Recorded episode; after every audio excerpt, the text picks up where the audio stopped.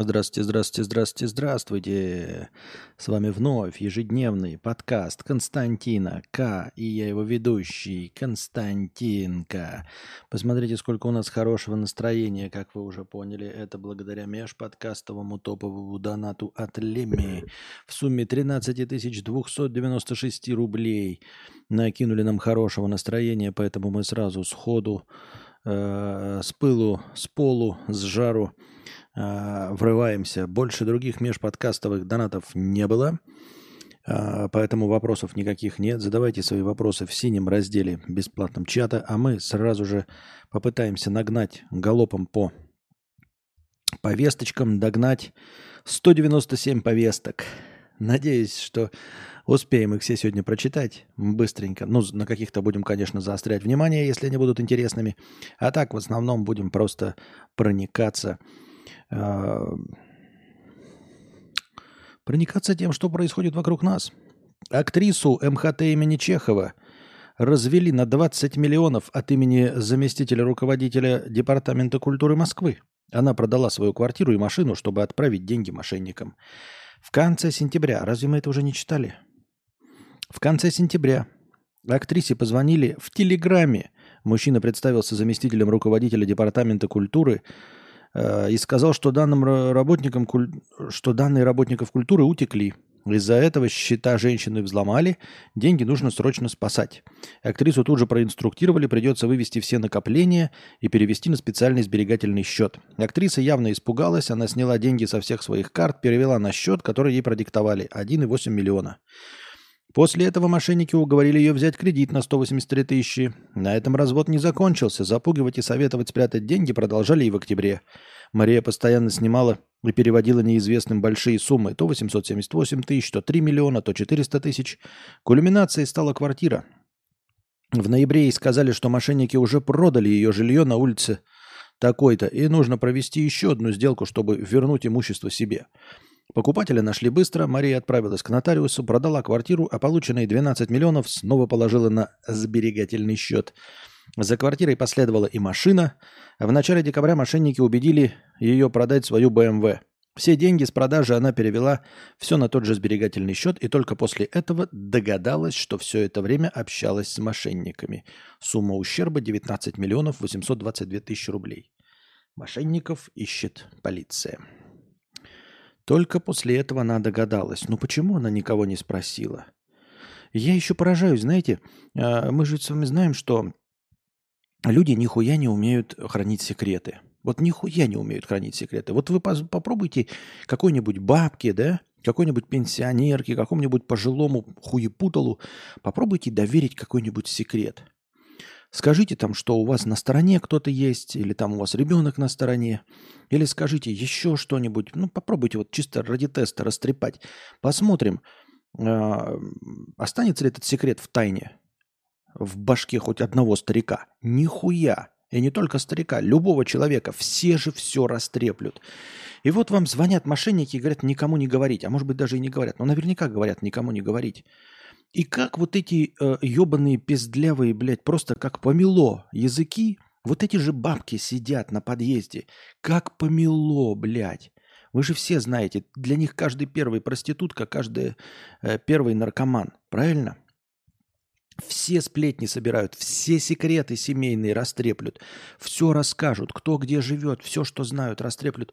И тут им кто-то говорит, не говорить, и они единственный, сука, раз в жизни, единственный раз в жизни, когда им это действительно может помочь, их трепло языком, единственный раз в жизни, когда это им может помочь, они держат язык за зубами.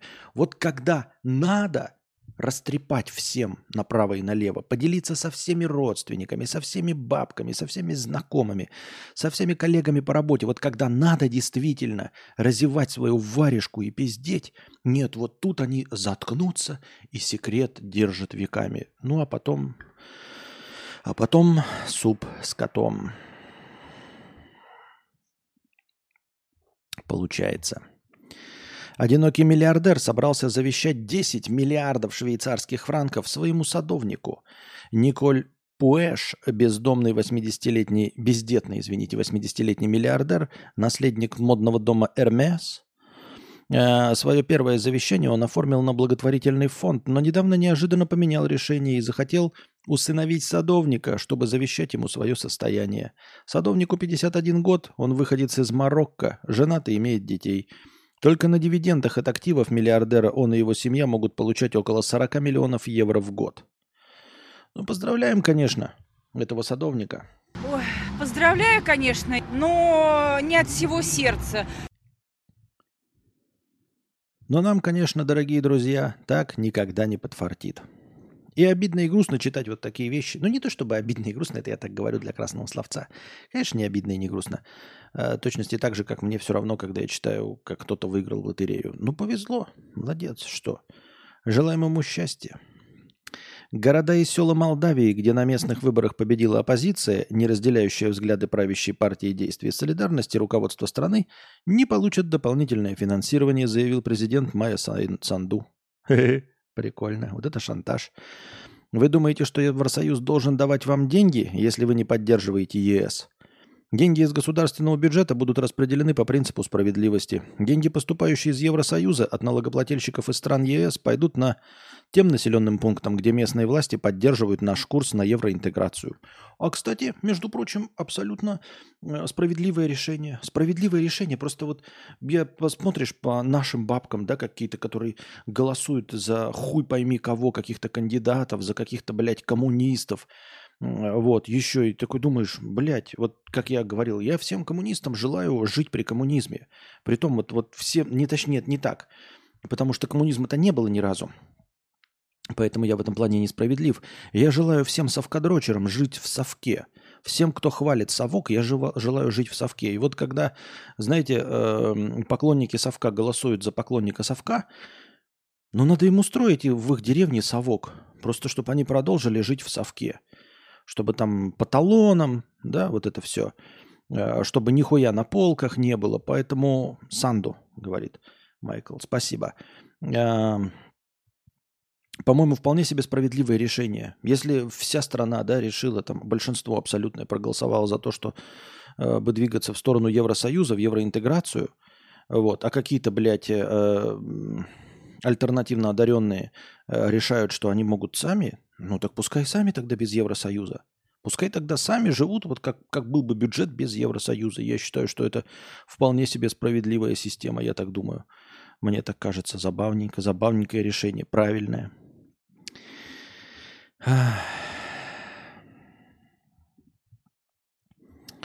Так. Невероятные приключения сирийца в России. Его должны были депортировать. Он подписал контракт с Минобороны, но был б-б-б-б-б-б, мы это не читаем. Вот. Погружайтесь, пожалуйста, в эту повестку сами. Я специально от этой э, повестки уехал. Роскомнадзор набирает обороты по всему миру. Сейчас на планете 183 региональных вооруженных Роскомнадзора. Это рекорд за последние 30 лет. Ничего не понял вообще. Какие-то... Не, я не понял, какое слово заменено Роскомнадзор, но в любом случае, если заменено, значит не стоило того, чтобы это читать. Так.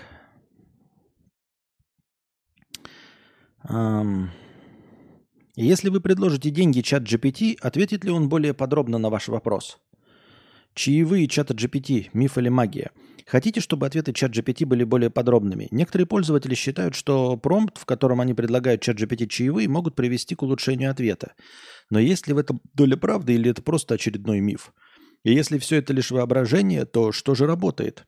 Для начала посмотрите на метод дачи... Чи... Блять, ну, ну что это такое? Ну, блядь, огромная простыня текста. Ну что, в двух абзацах нельзя написать? Ну это хуйня, блядь.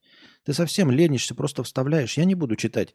Тем более чат GPT полное говно. Если бы еще можно было обсудить что-то, что э, укладывается в двух предложениях. Но серьезно читать еще одну статью про чат GPT, нам что, заплатили, что ли? Что мы за обсосы такие, что сидим, блядь, и дрочим на чат GPT? И продолжение еще. Я не буду читать, блядь, эти огромные просто не про чат GPT. Я, блядь, не сижу на бюджете. Я хуй его знает, зачем я вообще об этом читаю. Мне не платят за рекламу. Заплатят за рекламу, тогда я и буду...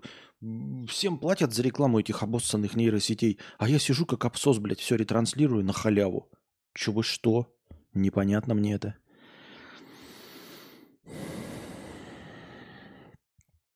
Wildberries анонсировал свой аналог Zoom. Это мы вчера читали. Так. Чё?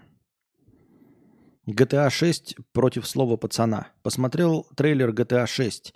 Показали стриптиз в клубе, трясущими булками на крыше к тачке жирную афроамериканку, разборки между бандами, крутые тачки, задорное ограбление, погони, четких братков.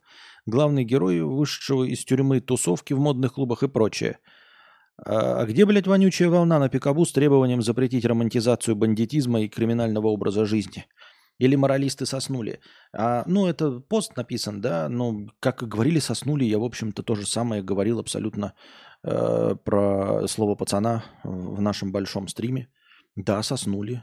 Это другое, это же вот это классическое, это другое. Да? Я патриотка, я больше не буду рожать в США. Я рожу второго ребенка в Дубае. Нихуя себе ты патриотка, блядь. Но это другое, понимаете, это всегда другое.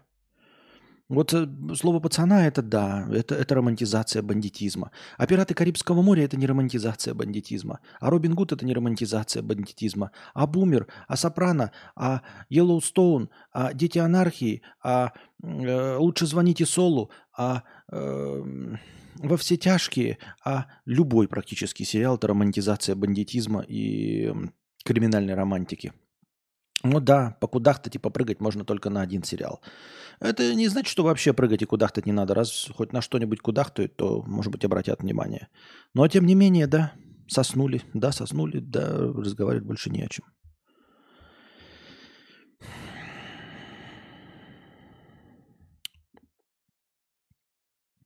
Так, еще один пост с Пикабо.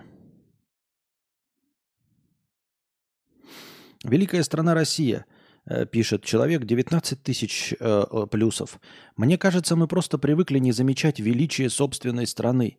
Вот у нас в городе сегодня минус 30, а я хожу по дому в трусах. Вы только вдумайтесь, насколько это невероятно. Э, говорят люди, э, которые просто, ну, не знают географии. Это, ну, уже такой, знаете, набивший оскомину мем, если вы не в курсе про то, что э, весь этот э, образ скандинавского уюта, когда сидишь под пледиком, греешься об кружку какао, это все лишь от того, что ты не можешь просто включить центральное отопление и ходить по дому в трусах. И поэтому ты находишь романтичным сидеть в пледе, там, в, в этих вязаных носках, вот эти все свитера и кофты. Это все от того, что дома холодно и нет центрального отопления. Но я не понимаю, почему э, старые совкадрочеры, не старые, а молодые совкадрочеры не могут просто ну, проверить хотя бы, где еще есть центральное отопление и есть ли оно вообще где-нибудь центральное отопление. И окажется, что э, вот на Японию, на которую все анонируют, да, Японию хорошо привести в пример. Они там себе теплые одеяла, а дома холодно. А я вот в Сербии, у меня тоже центральное отопление. И мне приходится, знаете, надевать для чего э, шортики? Шортики приходится надевать. Э, для того, чтобы, когда я встану, вы не видели мои трусики. Неудобненько, да? Неудобненько оказалось, что в Центральной Европе, в Сербии тоже центральное отопление. А еще здесь бесплатная медицина. Неудобненько, да? Оказалось, что не только в России матушки бесплатная медицина. А еще Тут бесплатное образование. И насколько я знаю, бесплатное образование не только здесь, а, хотя здесь не Евросоюз, но еще и во многих странах Евросоюза бесплатное образование. Причем и бесплатное образование даже для понаехавших россиян бесплатное. Неудобненько, да? Неудобненько. Оказывается, не только э, в наследство от Советского Союза достается бесплатная медицина, бесплатное образование, центральное отопление – Выходит, что все это можно получить не только в России, матушки, а не за 19 тысяч плюсов. Ой-ой-ой-ой. Я не хочу сказать, что в России плохо, но вы когда дрочите на что-то, да, и на какие-то титьки, вы посмотрите по сторонам, окажется, что обладателей титик дохуя. Понимаете, не обязательно дрочить только на одну картинку. Неудобненько, да, правда, выходит неудобненько. Вот. И здесь центральное отопление. Ой, неудобно. И здесь бесплатная медицина. Я не хвалюсь, мне очень нравится Сербия, да. Но это просто вот рандомный выбор. Вот рандомный выбор, куда можно сейчас уехать без визы. Куда можно уехать без визы. Понимаете? Не какой-то там Евросоюз с шенгенами, хуйгенами. Вот это все. Нет. А то, куда вы можете уехать без визы. И там тоже будет центральное отопление. А, а, а, ну, еще, ну что? Ну что? Ну, центральное отопление, ну и что? Ничего хорошего, ну, то есть, в смысле, я на это не дрочу, я на это не обращаю внимания, я обращаю внимание, когда на это дрочат люди такие и преподносят это как какую-то киллер-фичу, которую никого нет. И оказавшись просто совершенно в рандомной стране, понимаете? Ну, то есть, не выбирая страну э, по центральному отоплению, а выбирая ее совершенно по другим принципам, я просто попал в страну, в которой тоже бесплатная медицина, в которой тоже бесплатное это, этот, э, отопление, Бывшая соцстрана. Да, бывшая соцстрана. Хорошо. Но оказывается, что э, не обязательно быть э, совком-то, да?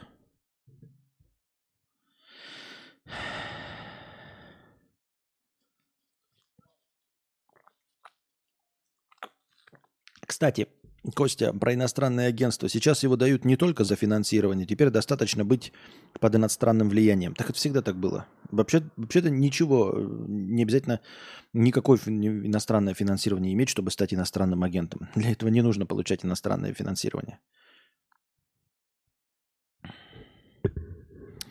Если с интернетом будут проблемы, то это слово пацана в 4К качают. Теперь в 8К, 120 FPS.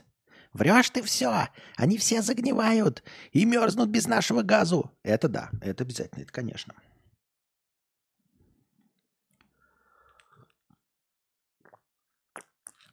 Так еще и вода из-под крана течет. Да, вообще неудобно.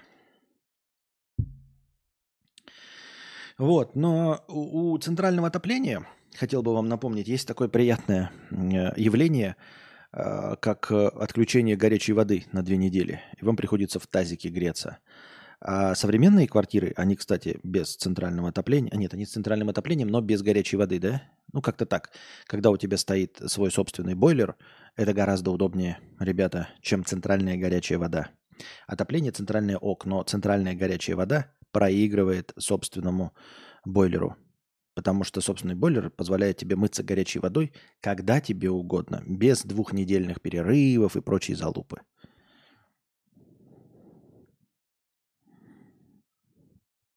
Вот во Вьетнаме нет центрального отопления, да.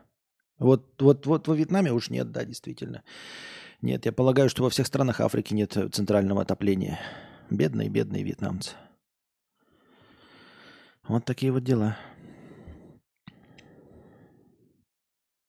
Я не говорю, что плохо. Мне, мне на самом деле больше всего... Ну, то есть это хорошо. И центральное отопление, и бесплатная медицина, так называемая бесплатная медицина, так называемое бесплатное образование.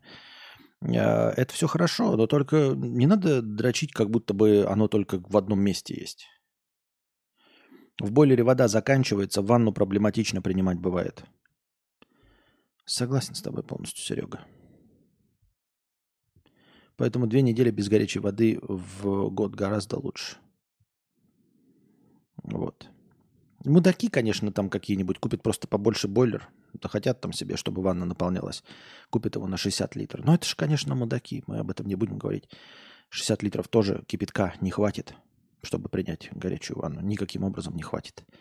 Поэтому, конечно, центральное водоснабжение лучше. А зачем мы мыться горячей водой? Холодной полезнее. Тоже согласен.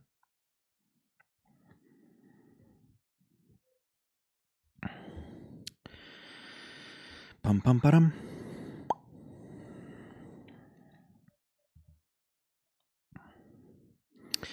Можно ли купить счастье? Что говорит на эту тему наука? Многие считают, что за деньги счастье не купишь, но все больше исследований показывают, что между финансами и психологическим благополучием есть крепкие и разносторонние связи. Ученые давно обнаружили взаимосвязь между бедностью и ментальными заболеваниями. Потери работы и снижение дохода повышают риски депрессии и тревожного расстройства. Вот лишь пара примеров. В сельскохозяйственных районах Индонезии потери урожая из-за непогоды и, как следствие, потери дохода регулярно вызывают рост количества самоубийств и случаев депрессии. Закрытие заводов в Австрии привело к росту потребления антидепрессантов и количества случаев госпитализации связано с психическим здоровьем. Ментальные проблемы родителей, испытывающих нужду, переходят к детям. Крупное австралийское исследование, проводившееся 30 лет, показало, что выросшие в бедных семьях в три раза чаще страдают от депрессии и тревожности даже после совершеннолетия. К похожим выводам пришли британские исследователи, которые проанализировали судьбу более 6 тысяч детей, родившихся в 2000 году. По всей видимости, бедность так опасна для ментального здоровья из-за хронического стресса – вызванного повышенной неопределенностью будущего. Он делает нервную систему более чувствительной. Типичные физиологические реакции вроде повышения уровня кортизола, давления и частоты сердечных сокращений срабатывают, даже если большой угрозы нет. Например, из-за перепалки в очереди или потери незначительной суммы. Чем дольше человек в стрессе, тем больше времени ему нужно, чтобы восстановиться. Организм находится в режиме выживания, в котором нет места спокойствию и счастью. Тем не менее, высокий доход не означает, что человек счастлив. В начале 90-х вышла книга американского психолога Дэвида Майерса «Стремление к счастью». В ней он рассматривал, как разные факторы, в том числе финансовое положение, влияют на эмоциональное благополучие. Чтобы продемонстрировать, что деньги далеко не главный его элемент, ему хватило графика с двумя кривыми.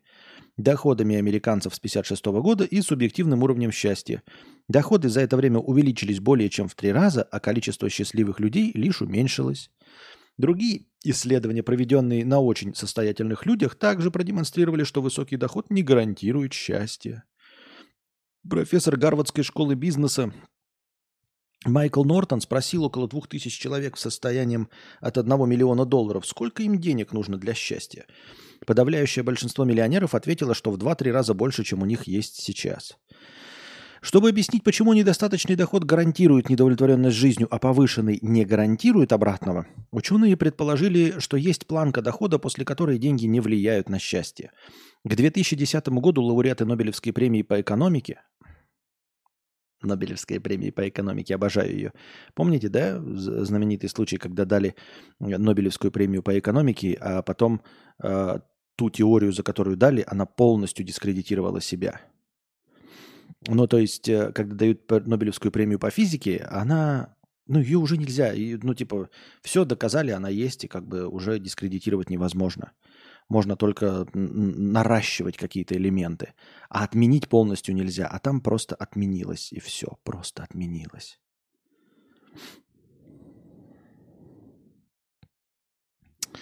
Такие дела.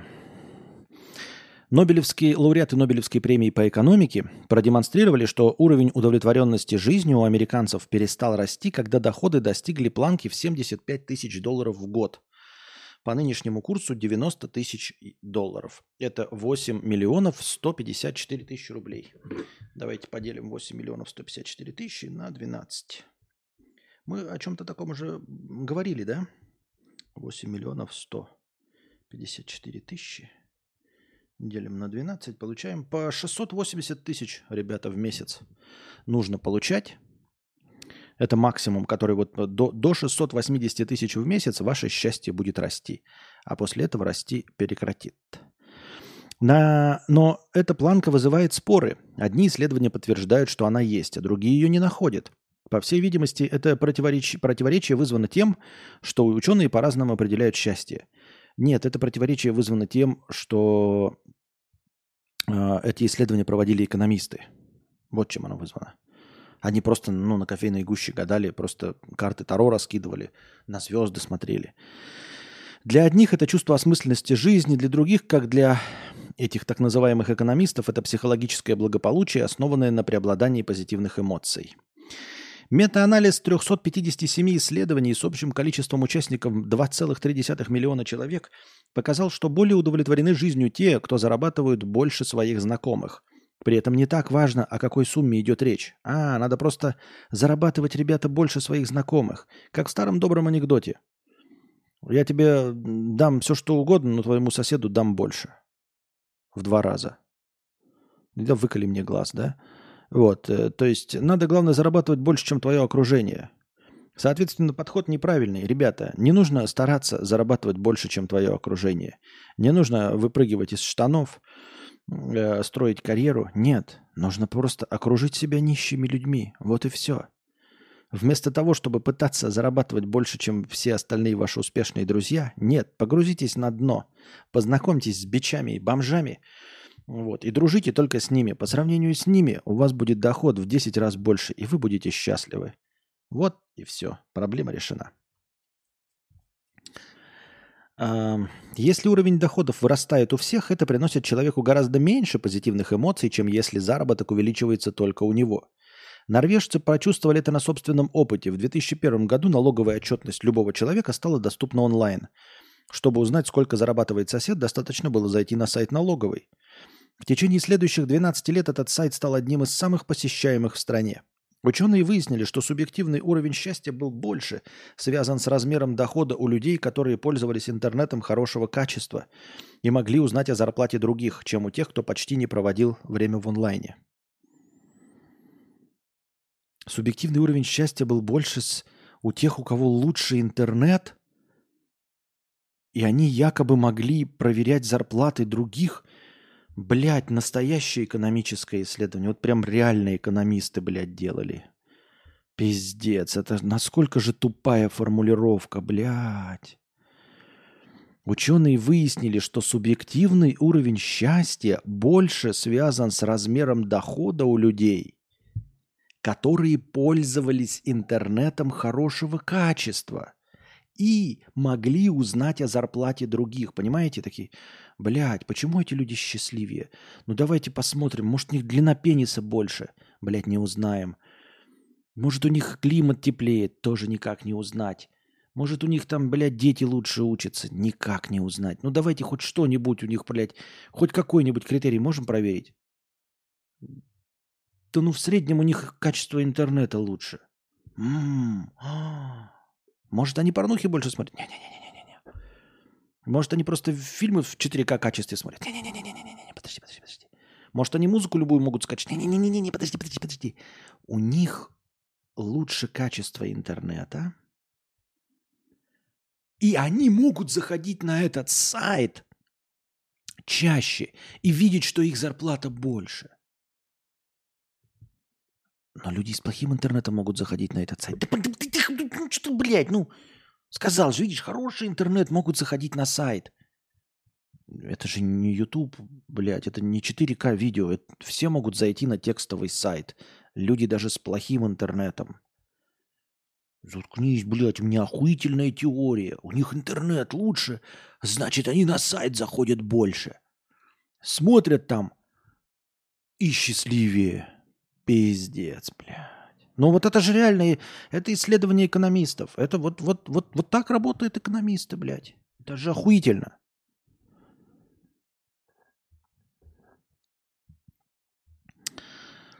А, в результате в стране на 29% вырос разрыв э, в уровне счастья между богатыми и бедными. Б -б -б -б -б -б -б. Люди ориентируются на уровень жизни окружающих. Если они не могут его поддерживать, то испытывают ощущение относительной депривации. Именно оно заставляет многих тратить деньги не на удовлетворение базовых потребностей, а на вещи, которые они едва могут себе позволить. Относительной депривации подвержены и миллионеры. Исследовательница Брук Харрингтон, которая изучает привычки очень богатых людей, говорит, что они редко задаются вопросом, хватит ли у меня денег на дорогие вещи, которые я хочу. Их гложет другой вопрос, не меньше ли у меня денег, чем у людей, с которыми я себя сравниваю. Это влияет на потребительское поведение. Они покупают очень и очень дорогие вещи не для удовольствия, а для того, чтобы сохранить свой статус. Ну, это какой-то тоже какая-то хуйня полная. Мне кажется, людей, которые вот подвержены так уж влиянию статуса, тем более среди миллиардеров, мне их кажется неприлично меньше.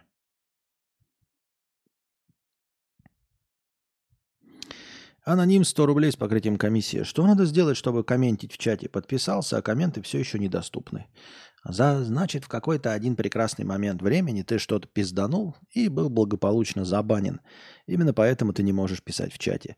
Руслан, 50 рублей с покрытием комиссии. Спасибо. Ох. Уровень счастья, вероятно, зависит от источника денег – Пока не хватает исследований, э, чтобы утверждать это наверняка, но уже есть работы, показывающие, что источник дохода важен для самоощущения. Исследование с участием 4000 миллионеров показало, что более счастливы те из них, кто самостоятельно заработал состояние, а не получил его в наследство или благодаря браку. Но это полная хуйня. Это полная хуйня. Я считаю, что люди менее счастливы, если получили деньги на халяву. Я вот стремлюсь, ну то есть я понимаю, что я никогда не получу, потому что мне никогда халявы не, не будет, но я бы хотел на халяву, смотрите, не, не полностью на халяву, имеется в виду, чем халявнее способ заработка, тем я счастливее. И я не знаю, согласитесь вы с этим или нет, я уже говорил вам эту мысль, я вот у вас сейчас спрошу. По-вашему, эм, какой миллион вам принесет больше кайфа? Тот, за который вы вкалывали меньше, ну вот просто еле-еле работали, да, и вам, вам заплатили миллион. Или миллион, на который вы, блядь, как черт ебаный просто гребли э, веслом э, по дегтю в, в квадратной лодке. Я не знаю. Или э, руками добывали уголь в шахте. Вот мне кажется, ты тем счастливее от денег. Они же всегда будут какие-то деньги, да, правильно, там, на хлеб, условно, да. Но когда ты на этот хлеб вот пошел, заработал на хлеб достаточно легко и пришел и кушаешь с удовольствием. Но когда ты вкалывал как черт весь день, блядь, на этот хлеб и пришел, у тебя нет сил, и ноги отваливаются, и руки ноют, блядь, и голова болит, и ты ешь этот хлеб просто чтобы не сдохнуть и следующий день пойти на работу – тот же самый хлеб, за те же самые деньги. Мне кажется, ты менее счастлив. Мне кажется, ты менее счастлив. Поэтому я и говорю, любые деньги, да, то есть э, при равных условиях, вот 100 тысяч вы можете работать 10 часов или 100 тысяч работать 8 часов, да, получить. От каких, вы, э, от каких денег вы будете счастливее? Мне кажется, от тех, которые достались халявнее.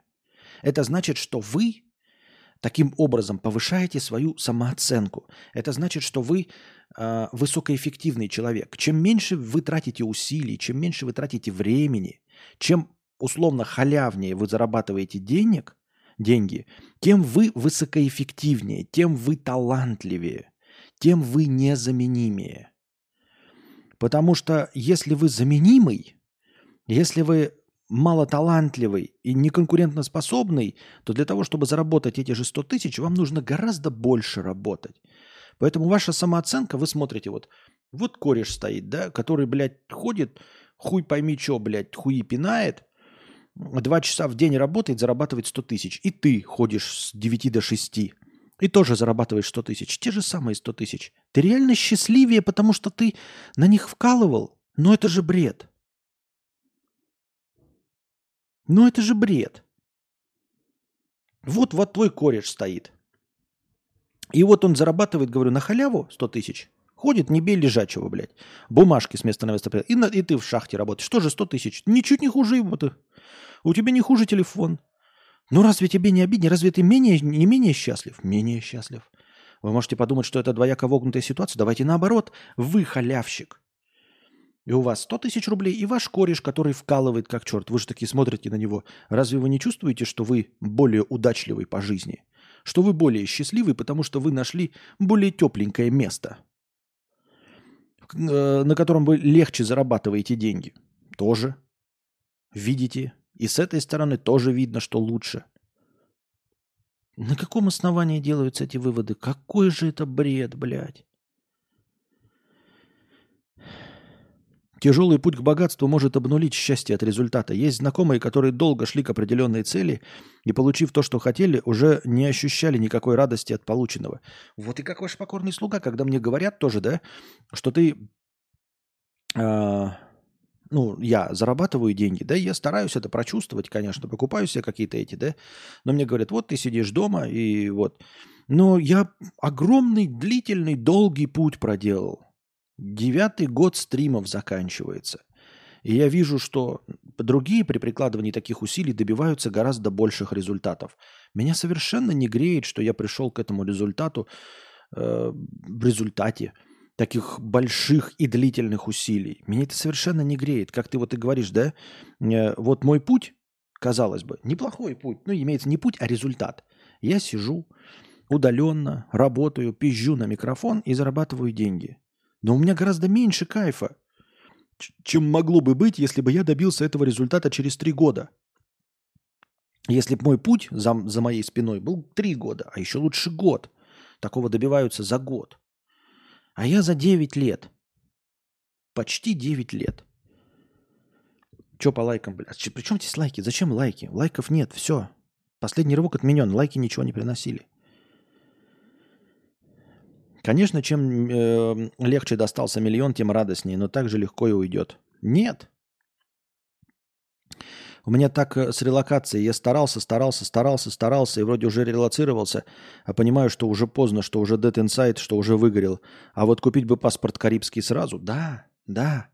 Ну и какой вот, ну кто вот, и, блядь, и мы на серьезных щах считаем статью, в которой говорят, что люди счастливее, блядь, если заработали эти состояния сами, они получили его в наследство или благодаря браку. Ебать, я бы тут танцевал, если бы мне сейчас сказали, да, что я те же деньги буду зарабатывать просто потому, что Анастасия работает. Вот Анастасия бы работала, и мы заполучали бы те же самые деньги. А я бы нихуя не делал. Я бы так вот ходил бы такой, лашьё, ебать, я счастлив, нихуя. А деньги были бы те же самые. Я бы, ебать, тут маракасы бил.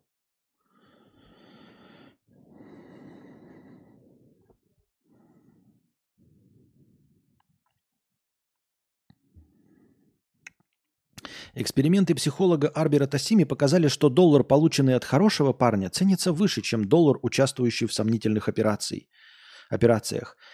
Причем к подобным оценкам склонны даже пятилетние дети. Более того, моральная оценка денег приводит к разному поведению. Деньги, полученные честным путем, подталкивают людей к щедрым и справедливым поступкам, а грязные деньги ровно наоборот. Это же какой-то бред, блядь.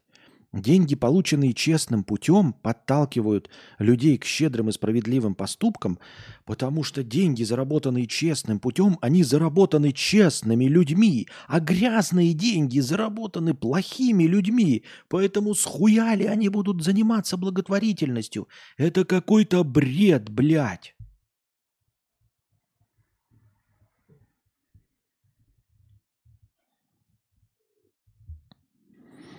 Большинство людей предпочли бы получать кристально чистый доход, но если сумма становится слишком привлекательной или если окружение часто позволяет себе лишнего, многие готовы на сделку с совестью. В таком случае мозг запускает реакции в префронтальной коре, которые позволяют рационализировать самый нерациональный выбор. Но несмотря на большие усилия, вряд ли эти деньги принесут человеку столь же удовольствия, сколько принесли бы заработанные честно и этично – полнейшая хуйня. Единственная причина, по которой мы не занимаемся э, незаконной видом деятельности, ну, зарабатывать возможность больше, это потому что это незаконная деятельность. Не потому что это грязные деньги будут приносить мне меньше удовольствия, а потому что это незаконно. Меня посадят, блядь, посадят в тюрьму. Я буду сидеть в тюрьме, мне будут в жопу бутылку сувать. Вот поэтому я не торгую наркотики, потому что это незаконно, это плохо.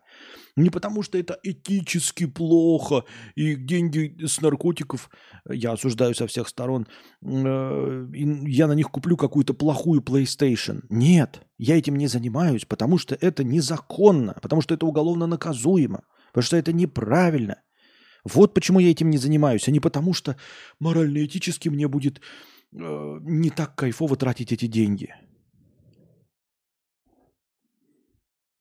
Конечно, люди не скажут опрашивающим, что хотели бы получать миллионы от криминала. Так и большинство людей не, не берут, не соглашаются на миллион от криминала, потому что это криминал. Потому что криминал это не только возможность присесть, но еще и опасность для жизни.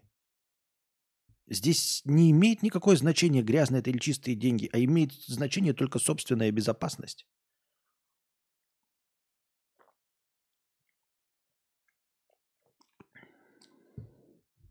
И все.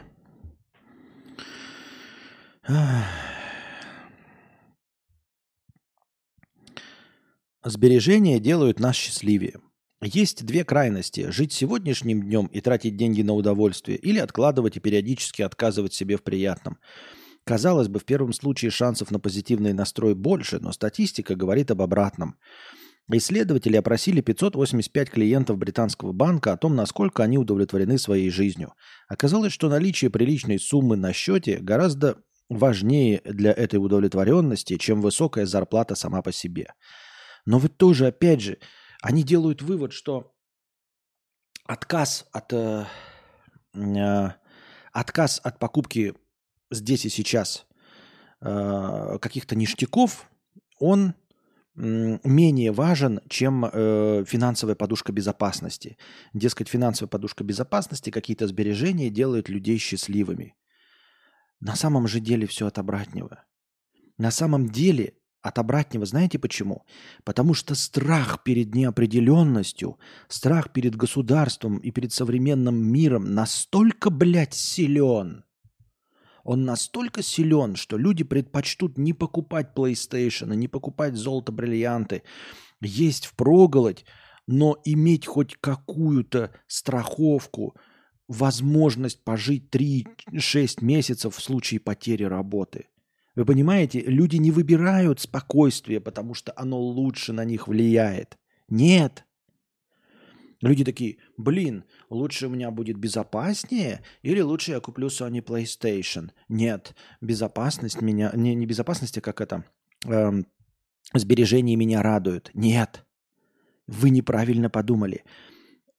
Их просто гораздо сильнее пугает, блядь, неопределенность. Непредсказуемость будущего. Вот что пугает людей, сука, до усрачки. И ради того, чтобы получить мнимые три месяца, да, подушки безопасности, шесть месяцев подушки безопасности, ради этой мнимой страховки, они готовы отказываться от ништяков по жизни, они готовы откладывать свою жизнь, жить завтрашним днем, жить вообще неизвестно каким будущим, потому что страх перед вот этим всем, что творится вокруг, он просто беспощаден. Это ебать непреодолимый ангст –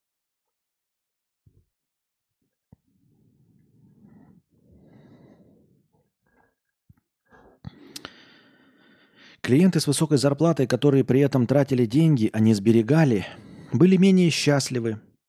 Они были менее счастливы не потому, что э, они там тратили на какие-то повседневные вещи, а потому что стресс от того, что у них нет подушки безопасности, съедал весь кайф от покупок. Вот почему они были несчастливы. Не потому, что они совершили этот выбор, а потому что не откладывая деньги, вот этот накопленный страх – от того, что у тебя ничего не лежит в закромах, он просто тебя, блядь, выворачивает наизнанку, нахуй разуплотняет тебя полностью.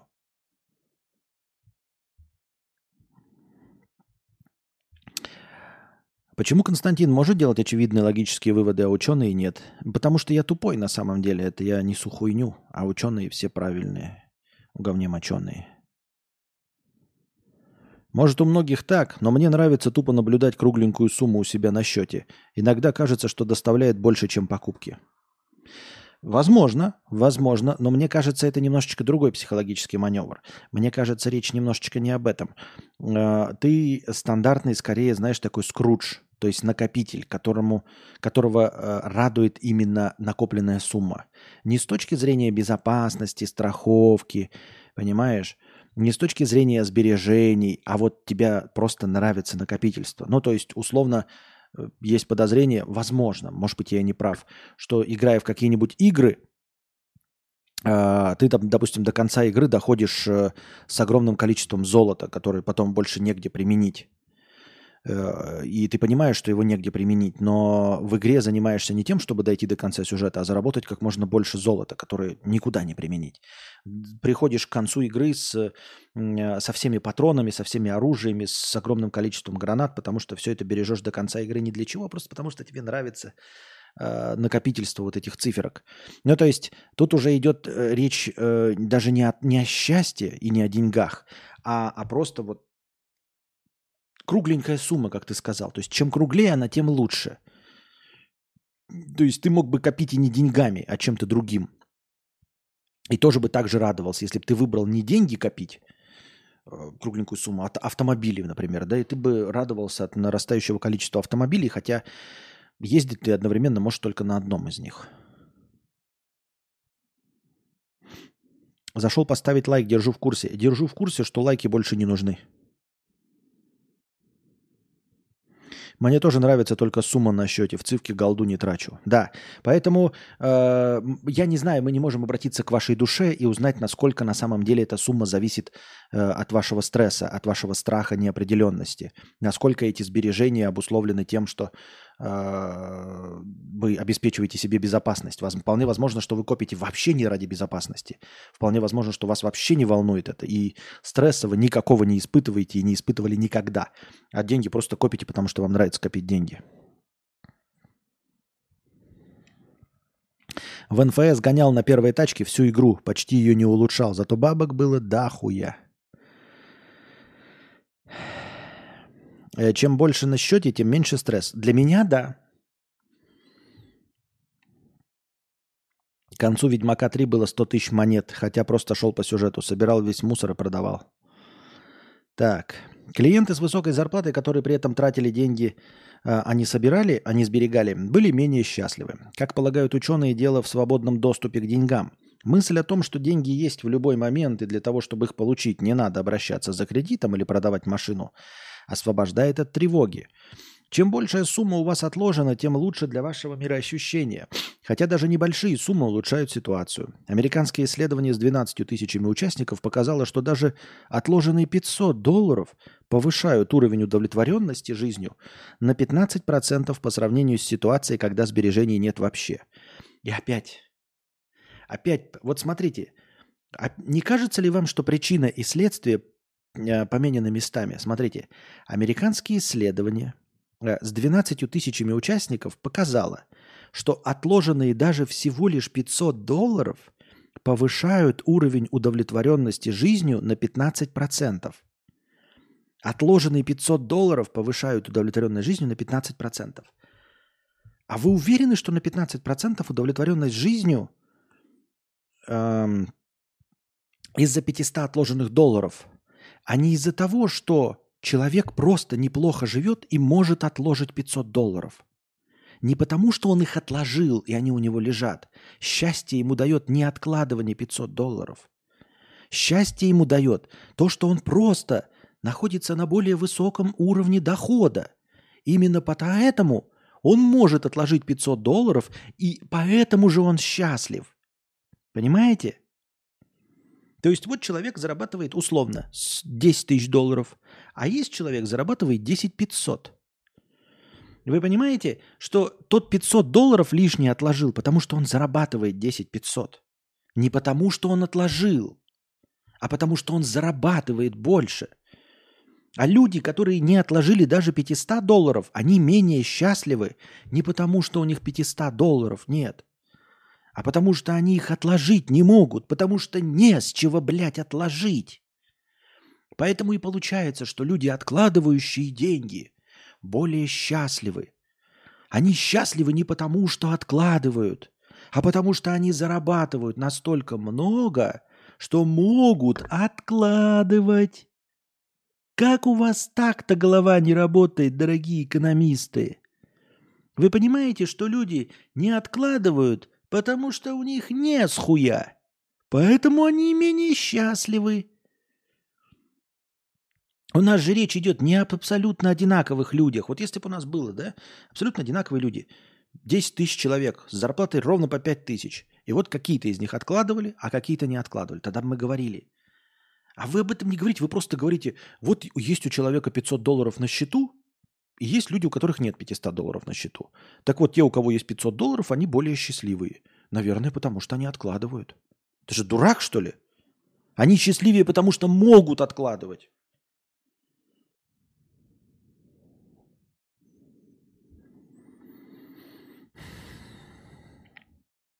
Лучше тратить на опыт и общение, чем на материальные вещи.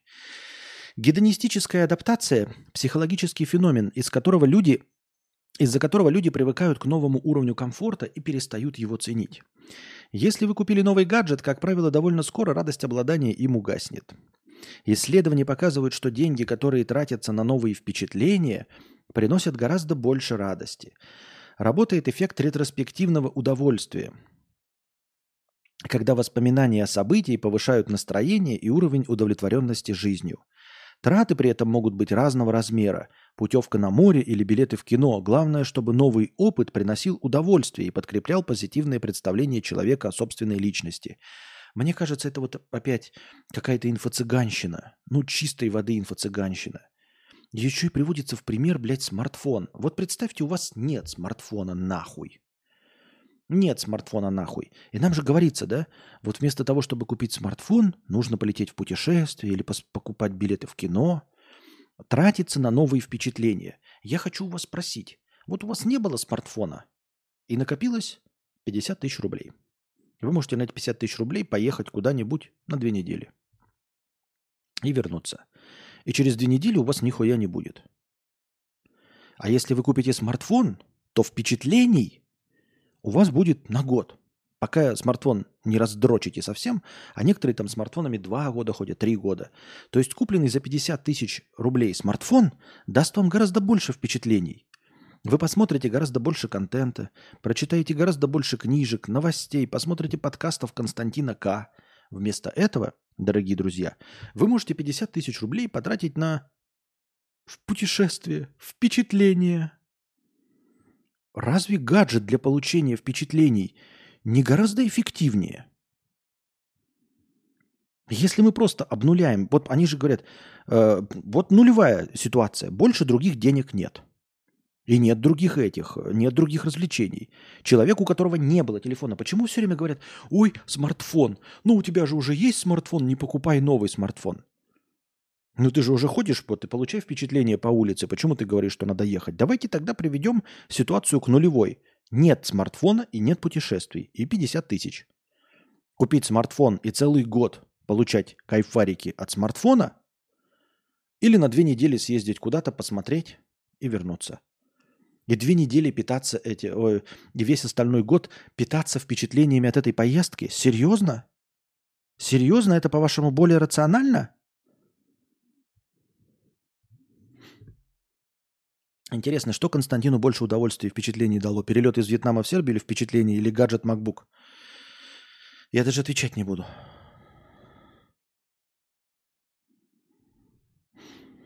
Я 10 лет назад потратил 250 тысяч рублей на путешествие по Южной Америке. Не жалею до сих пор. Вряд ли что-то лучшее мог купить на эти деньги. Ну, это согласен. Согласен, если тебе очень нравится. Мне, например, путешествия нахуй не упали вообще.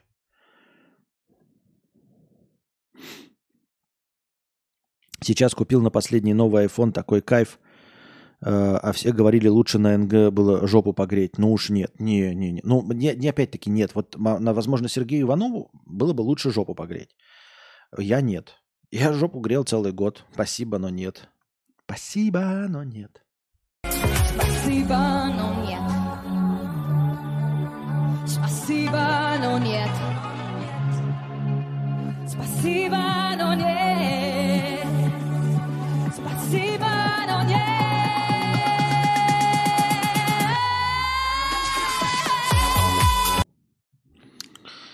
Вот я соберу комп за 100 тысяч, и у меня такие впечатления будут от того, что я могу рендерить анимации не по 17 часов и пройти кучу игр. Да, кучу игр на высоких. А вместо этого ты можешь вот за 100 тысяч охуительно съездить в Сочи на две недели. Вот, побухать там в Сочах, заебись. Вот.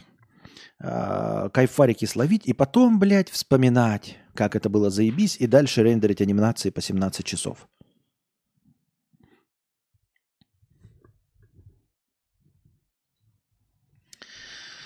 Вот такие вот дела, дорогие друзья.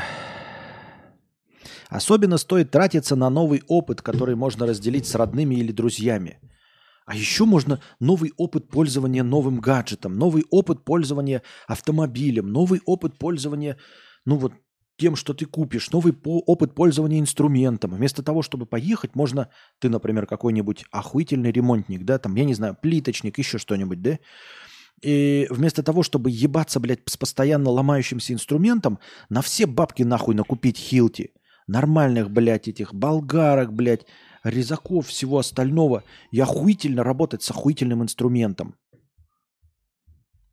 Почему нужно тратить на какие-то, блядь, э, впечатления с родными и друзьями, походы с ними в рес... Блядь! Осо... Ебать они преподносят. Особенно стоит тратиться на новый опыт, который можно разделить с родными и друзьями. Походы с ними в рестораны, на выставки и в другие места заставит наши эволюционные механизмы работать на позитивный настрой. Понятно, Анастасия? Поэтому мы не будем покупать тебе iPhone, мы это деньги, блядь, потратим на походы в рестораны, в музей, блядь, и... Нет, нет, ну я условно говорю, что там хотишь? Хочешь елку, да? Нет, елка это, блядь, что? Постоит и все. Хуй там плавал. Лучше потратим деньги на ресторацию. Ведь это впечатление. Потом ты будешь сидеть в Новый год такая, да? Блять, как заебись было в ресторане. Будешь думать такая. Как же охуительно было в ресторане. Вот. Э, охуительно, я считаю. Сегодня одиночество не несет угрозы выживанию, но по-прежнему все действия, которые помогают нам улучшить контакты с другими, приход, приносят больше всего счастья. Но это утверждение просто лживое, оно просто основано на людях, которые э, общаются с людьми. Ну, то есть на этих, на экстравертах. Ну вот эта же фраза, это же просто такая, это знаете, это как сказать, сегодня ваше счастье зависит от того, что встаете вы в 6 утра. И все такие совы. Нихуя ты охуел, блядь, черт ебаный, блядь. А мы что, нас просто вырезали нахуй из этого мира или что? И также здесь. Сегодня одиночество не несет угрозы выживания. По-прежнему все действия, которые помогают нам улучшить контакты с другими, приносят больше всего счастья. Сейчас все такие интроверты, блядь, сидящие дома и молящиеся, на, э, радующиеся, что в Москве все доставляется курьерами. Им даже дверь открывать не надо такие. Нихуя себе, ебать. Я только переехал в Москву, наконец-то проникся тем, что мне не нужно эти ёбла, блядь, встречать. Э, молился на ковид, который довел все до того, что мне нужно работать удаленно. Охуенно, людей не вижу, блядь. Товары заказываю, зарабатываю 300 тысяч на секунду. А тут какой-то мурло мне, блядь, в статье пишет, что общение с людьми делает только нас счастливыми. Иди нахуй, блядь, автор говна, блядь. Правда, из этих правил есть важное исключение. Да ладно. Люди с низким достатком, в США это ниже 2,5 тысяч долларов на домохозяйство в месяц. Понятно? Мы люди с низким достатком. 2,5 тысячи долларов на домохозяйство в месяц. Это люди с низким достатком, блядь. Просто вообще. Все же больше, э, все же больше удовлетворения приносят материальные покупки. Большинство таких респондентов предпочли бы получить телевизор или новую пару обуви, а не бесплатную поездку на выходные. Да, да. А, так это может быть потому, что мы нищие. Вот почему мы так думаем. Видите, тут говорят, что люди с низким достатком до 2500 долларов на э, домохозяйство. Может, потому что мы просто нищие? Так это все потому, что мы нищие.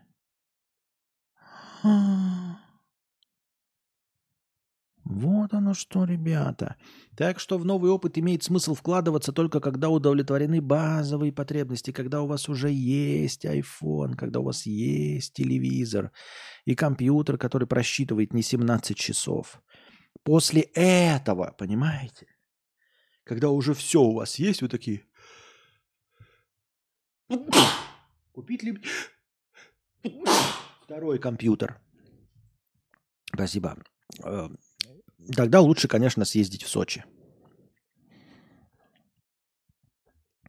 Ученые объясняют это снижением давления времени, ведь нехватка времени – распространенный фактор стресса.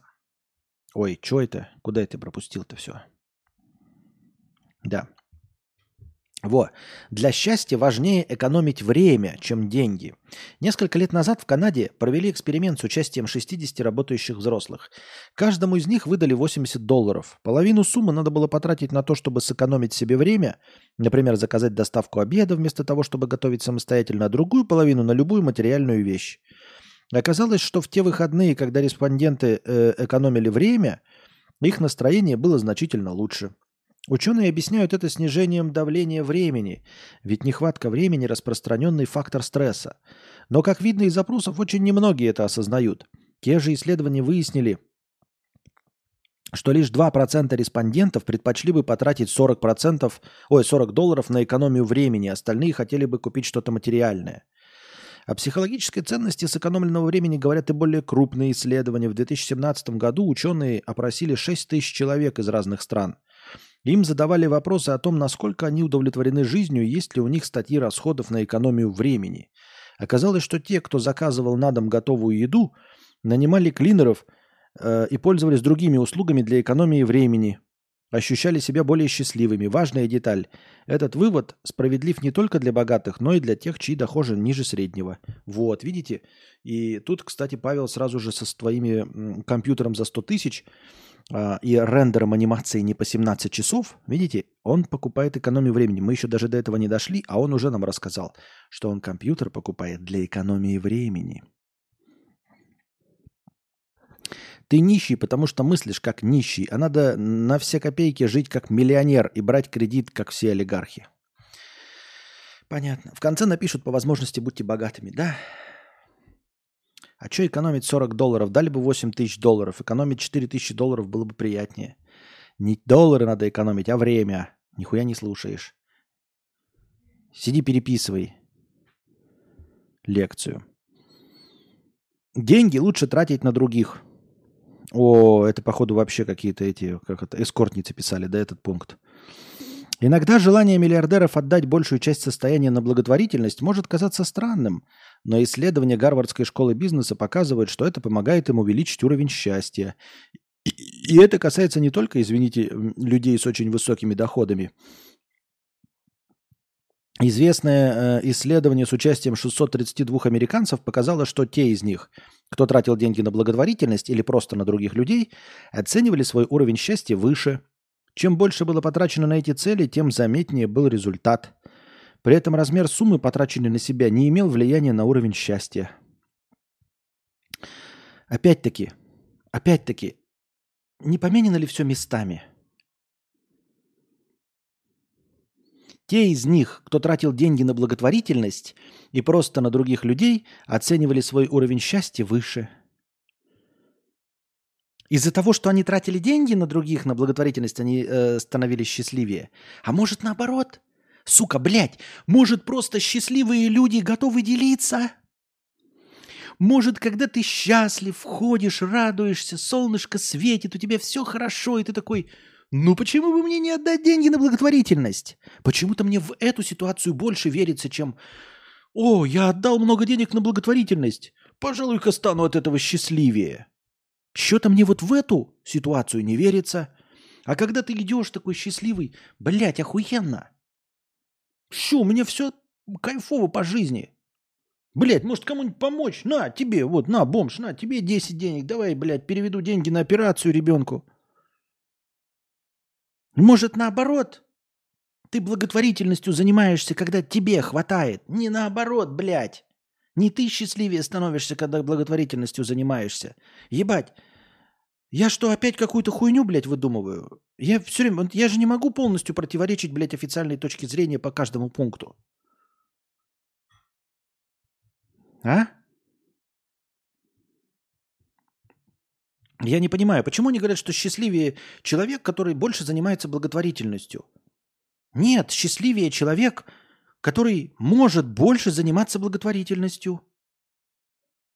Вы понимаете, я меньше счастлив, чем человек, занимающий благотворительностью. Не потому, что я не занимаюсь благотворительностью, а потому, что мне не с чего отдавать деньги на благотворительность. А Биллу Гейтсу есть с чего отдавать деньги на благотворительность. Поэтому он счастливее не потому, что деньги на благотворительность дает, не потому, что дарит, а потому, что он просто богаче. Он поэтому счастлив. Понимаете? Когда я стану богаче и счастливее, я из-за этого стану заниматься благотворительностью.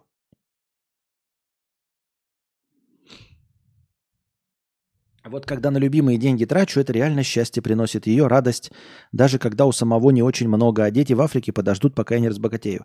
Ну, на любимую это другое. На любимую ты тратишь это фактически на себя. Мы же говорим, вот они говорят, отдавать, да? Во Вселенную.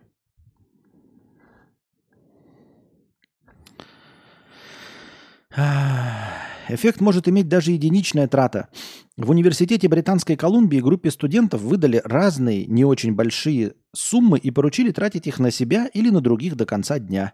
Вечером студентов протестировали. Те, кто все деньги потратил на других, находились в лучшем настроении. Причем от размера потраченной суммы это не зависело.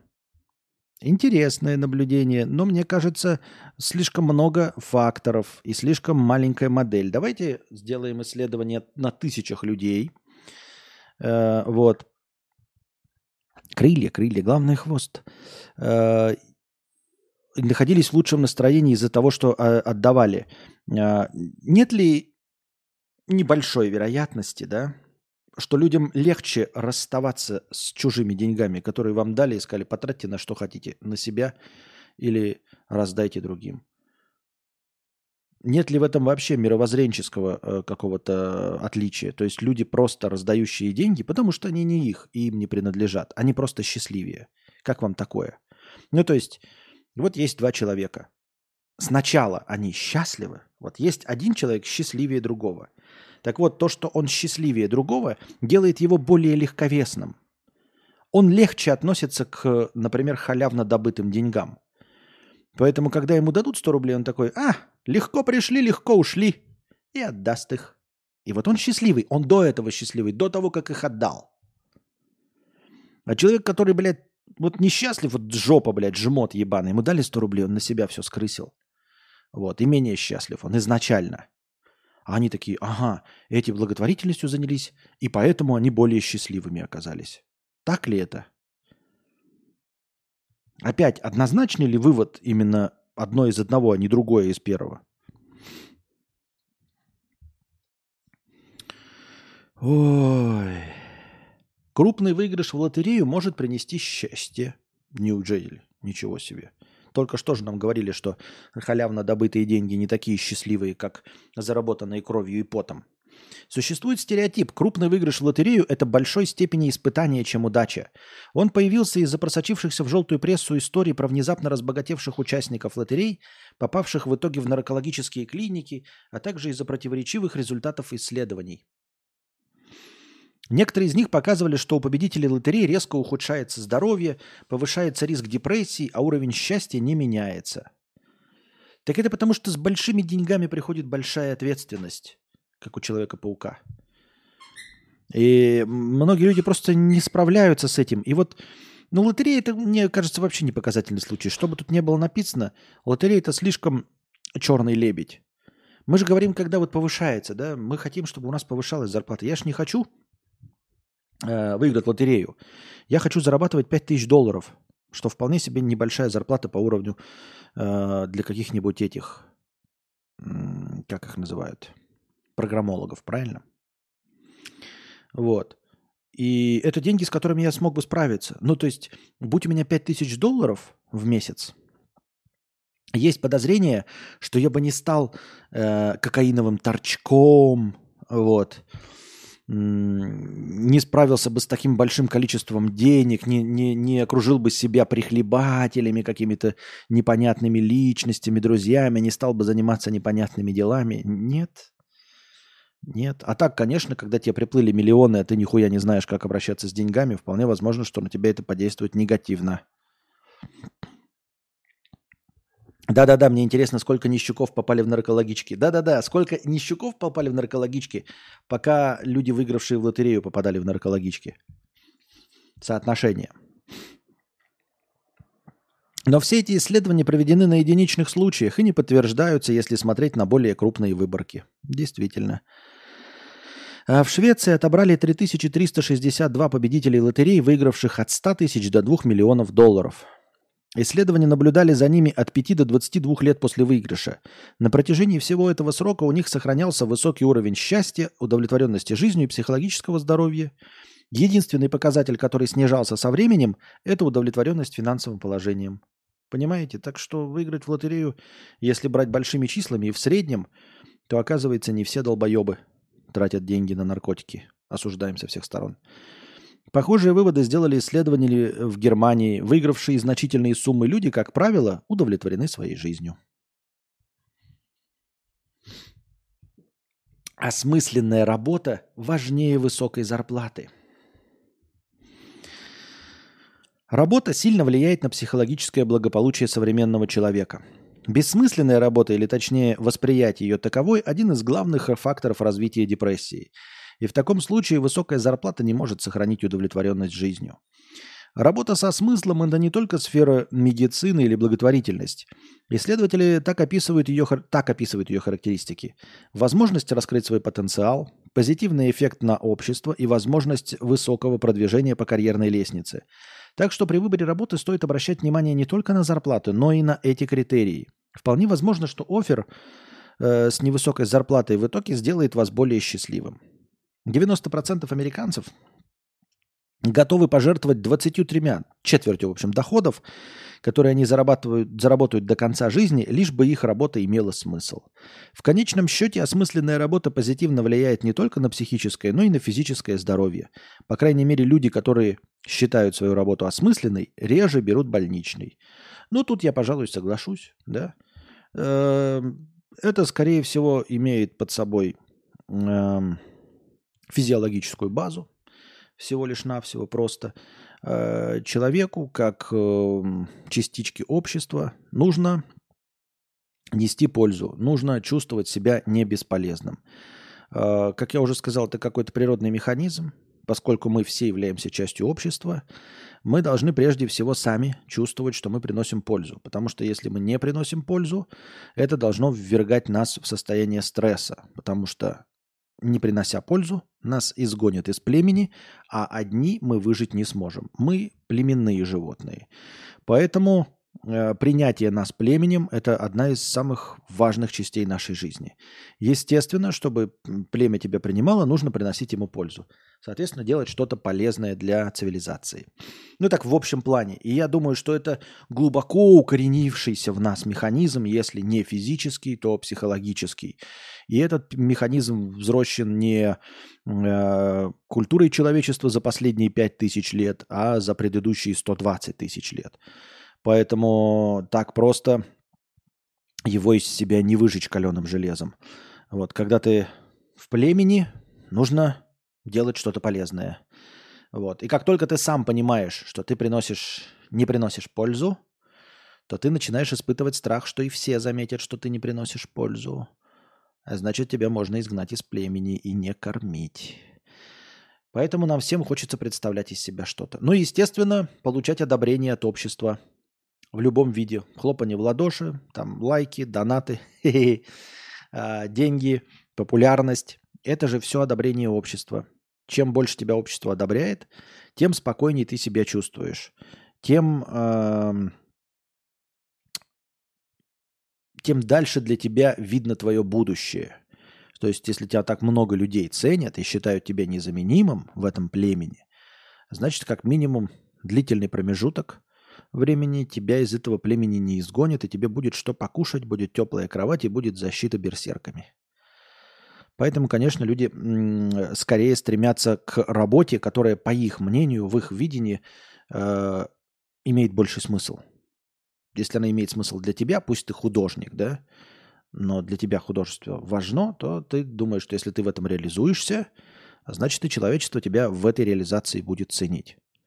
Значит, этим ты будешь важен для цивилизации. И тебя не изгонят из племени. Ну, тут я соглашусь, короче. Такие вот дела, дорогие друзья. Давайте-ка устроим небольшую перекуринг, паузу с длинным, длинным, как он называется-то, я забыл. Джинглом нашим новым. Становитесь спонсорами на Boosty, дорогие друзья. Благодаря спонсорам на Boosty у нас в начале каждого стрима есть тысячи очков хорошего настроения. Если когда-нибудь спонсоров станет в два раза больше, то очков хорошего настроения будет полторы тысячи, а может быть и еще больше. Донатьте на хорошее настроение через Donation Alerts. Если по какой-то причине ваша карта не принимается Donation Alerts, вы можете задонатить через Boosty. Потому что Boosty это не только постоянное спонсорство. На Boosty можно одноразово донатить. И также в подписи к донату вы можете задать свой вопрос, как и на Donation Alerts. Также вы можете донатить в криптовалюте USDT TRC20, которые принимаются по выгодному курсу. Один задоначенный вами USDT превращается в 130 очков хорошего настроения. Также по этому же выгодному курсу принимаются евро через Telegram. Один задоначенный вами евро – превращается также в 130 очков хорошего настроения. Вы можете донатить напрямую на карту Каспи в тенге. 4 к 1. 400 тенге, например, превращаются в 100 очков хорошего настроения. Ссылки на все способы доната находятся в описании. Самая главная ссылка на Donation Alerts выделена отдельно, а все остальные скрыты под одной общей ссылкой на Link3, где вы найдете не только все способы задонатить, но а также все способы получать мой контент. Ссылки на подкасты, ссылки на мои каналы, ссылки на телеграм-бота с оповещениями, ссылки на телеграм-канал с аудиозаписями подкаста. Напоминаю, что донатить можно не только в прямом эфире, но и в любое другое время, в так называемое межподкасте. Все ваши донаты обязательно будут учтены в хорошем настроении, а ваши вопросы будут обязательно озвучены. Если вы хотите задать большой вопрос, поделиться какой-нибудь историей или просто что-нибудь рассказать, и вам не хватает 300 стандартных символов Donation Alerts, вы можете написать так называемую простыню текста. Простыня текста стоит от 300 рублей и до 2000 символов. Можно больше, но лучше не надо. Если пишете больше, не стесняйтесь докидывать доната. А, чтобы отправить простыню текста, нужно перейти на сайт telegra.ph. Это наиболее легкий способ. А, на сайте telegram.ph, принадлежащем Telegram, вы пишете свою простыню текста, потом нажимаете «Опубликовать», копируете ссылку и вставляете ее в текст доната. И с донатом от 300 рублей отправляете. И спасибо всем огромное за поддержку в виде донатов. Вы очень помогаете. Без вас этого всего бы не было. Так что донатьте на продолжение банкета.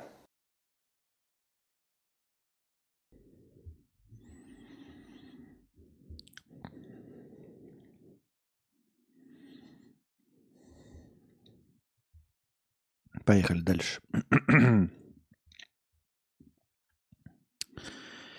Костя, ты пил в баре? В чем прикол? Там же пиво дороже, а дома удобнее пить. Ну как, э, общность людей, компания, настроение праздника, точности так же, как и э, музыкальный концерт. В общем-то, музыку ты можешь послушать гораздо более качественно у себя дома на домашней аппаратуре, на любой аппаратуре. Э, начиная с наушников и заканчивая собственными колонками, ты послушаешь качественную запись. Живое выступление, если это, конечно, хорошая группа там с хорошим э, звуком, то все равно это будет живое выступление с живой лажей. Но народ, мощность звука, э, энергетика скопления людей действует позитивно на настроение человека. точности также и бар. Ты можешь пить пиво один в доме, а можешь в баре. Ну, в большинстве случаев в барах люди не пьют в одиночку, а если приходят туда в одного, то с целью познакомиться с кем-нибудь и найти себе хорошую компанию. Ну, может быть, и попить одному все равно как-то в, в кругу людей, точности так же, как и ты, веселящихся. А, вот и все. Ну и плюс ко всему, бар по дороге, э, в баре своя атмосфера, Э, из бара приходишь в чистый дом, в котором ты спишь, не наводишь шуму, шороху и всего остального. Вот. Но по большей части я думаю, что на 80% бар – это, в общем-то, встреча, э, место встречи э, с друзьями, товарищами и распитие спиртных напитков не дома, не в падике, не в гараже, не мешая никому, а в специальном отведенном для этого месте. В последнем ролике мистера Биста чел жил в магазине –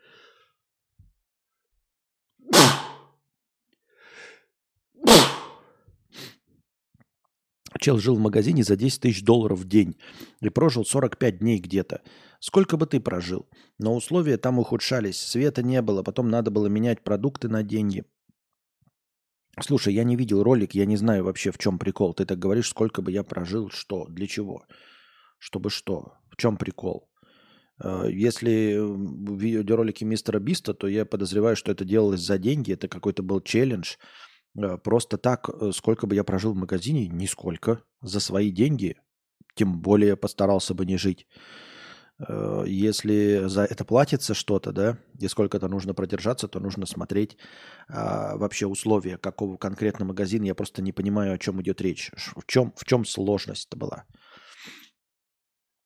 Сорокотан Сорокотаныч пишет, ты записывал джингл на другой микрофон, звук там какой-то другой немного, как в старых подкастах. В насколько старых подкастах? Он не может быть таким хорошим, как э, в стримбудке, ну потому что это была петличка и все. А разве в Сербии есть контент для шаверма патруля, спрашивает Аполлон.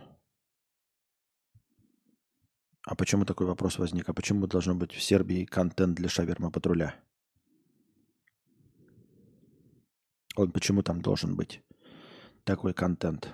Я не очень понимаю. К чему контекст, контекст какой? И, и, и, ну, если отвечать на вопрос, я не знаю, почему я и, и, и, какая подоплека у этого вопроса, но э, в Сербии заведений общепита чуть больше, чем до хрена. Так.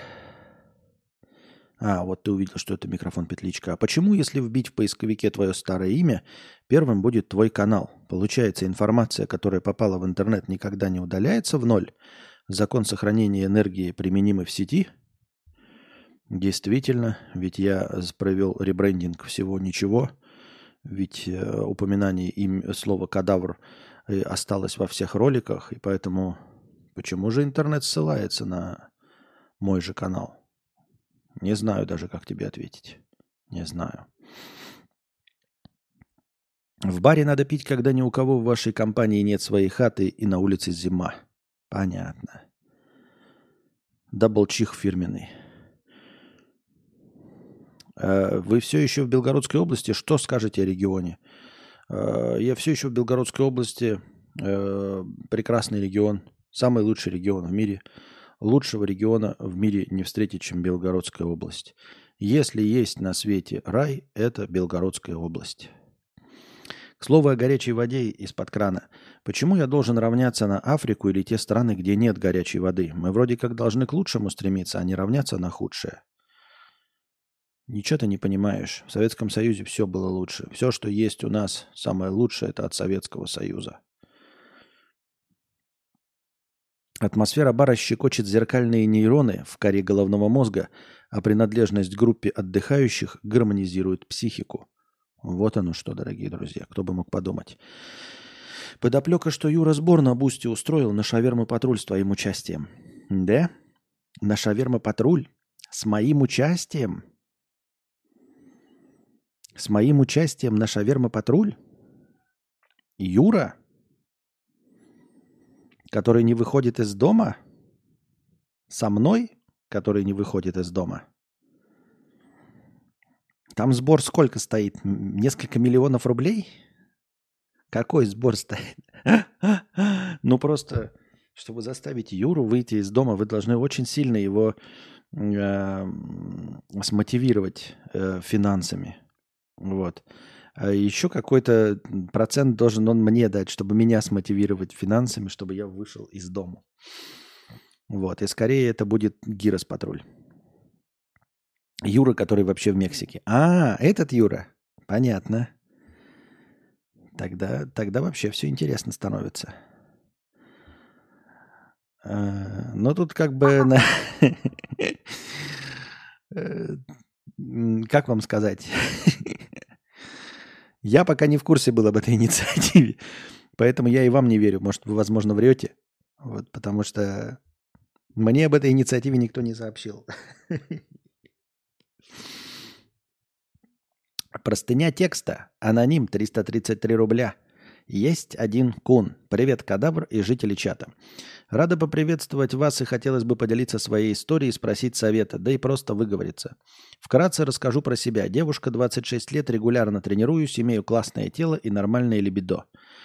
Большого сексуального опыта в, пан- в партнерах у меня не было, так как 8 лет была в отношениях. Да и в целом довольно брезгливая. Плюс мой уровень привлекательности позволяет выбирать себе любого спарринг-партнера, а когда у девушки много выбора, она зачастую вообще без секса сидит и просто очень долго наблюдает, подмечает ред-флаги и тому подобное. На тот период, когда отошла от расставания, решила завести себе любовника для секса и не более. Секс был классный, но по итогу он захотел отношений со мной. Да все бы ничего, но не работающий чел с восьми кубиками пресса на иждивении мне пока не нужен. Возможно, лет через 15, но пока рановато. Ну, так лет через 15 он будет тоже лет на через 15 старше, и тебе он тоже нахрен. Тебе надо будет лет через 15, тебе надо будет такого же по возрасту, как сейчас. Второй любовник оказался куда удачнее, сразу обозначили все точки над «и». Сексотерапия проходила успешно, а потом он сообщил, что снимался в порно. Вау. Это был удар для меня. Такого от моего спарринг-партнера я не ожидала услышать. Конечно, это многое объясняет, так как с девушками действительно умеет обращаться. Но моя брезгливость сказала, что такой мужчина все-таки не для меня. На всякий случай все проверила у врача, слава богу, все обошлось.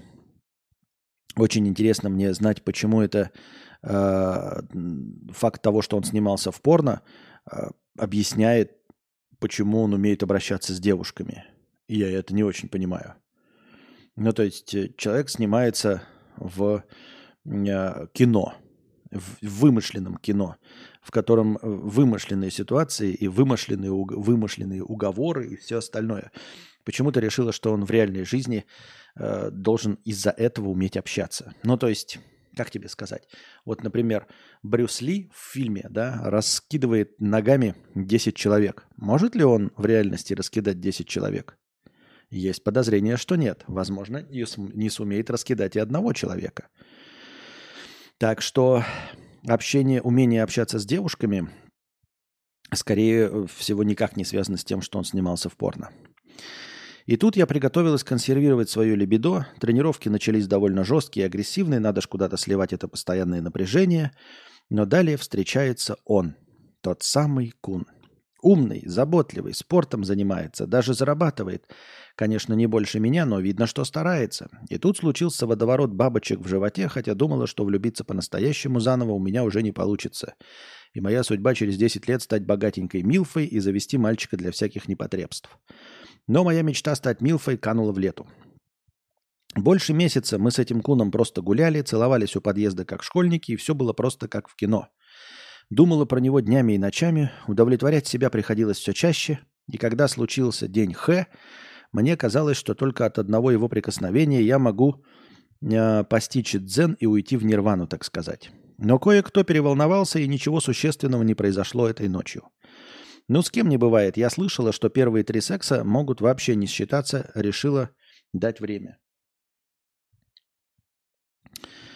А... Вообще ноль вопросов. Но хорошего секса не случилось ни на второй, ни на третий, ни на пятый раз. Попытки показать, научить ни к чему не приводили, про игрушки разговаривали, но дальше разговоров не дошло.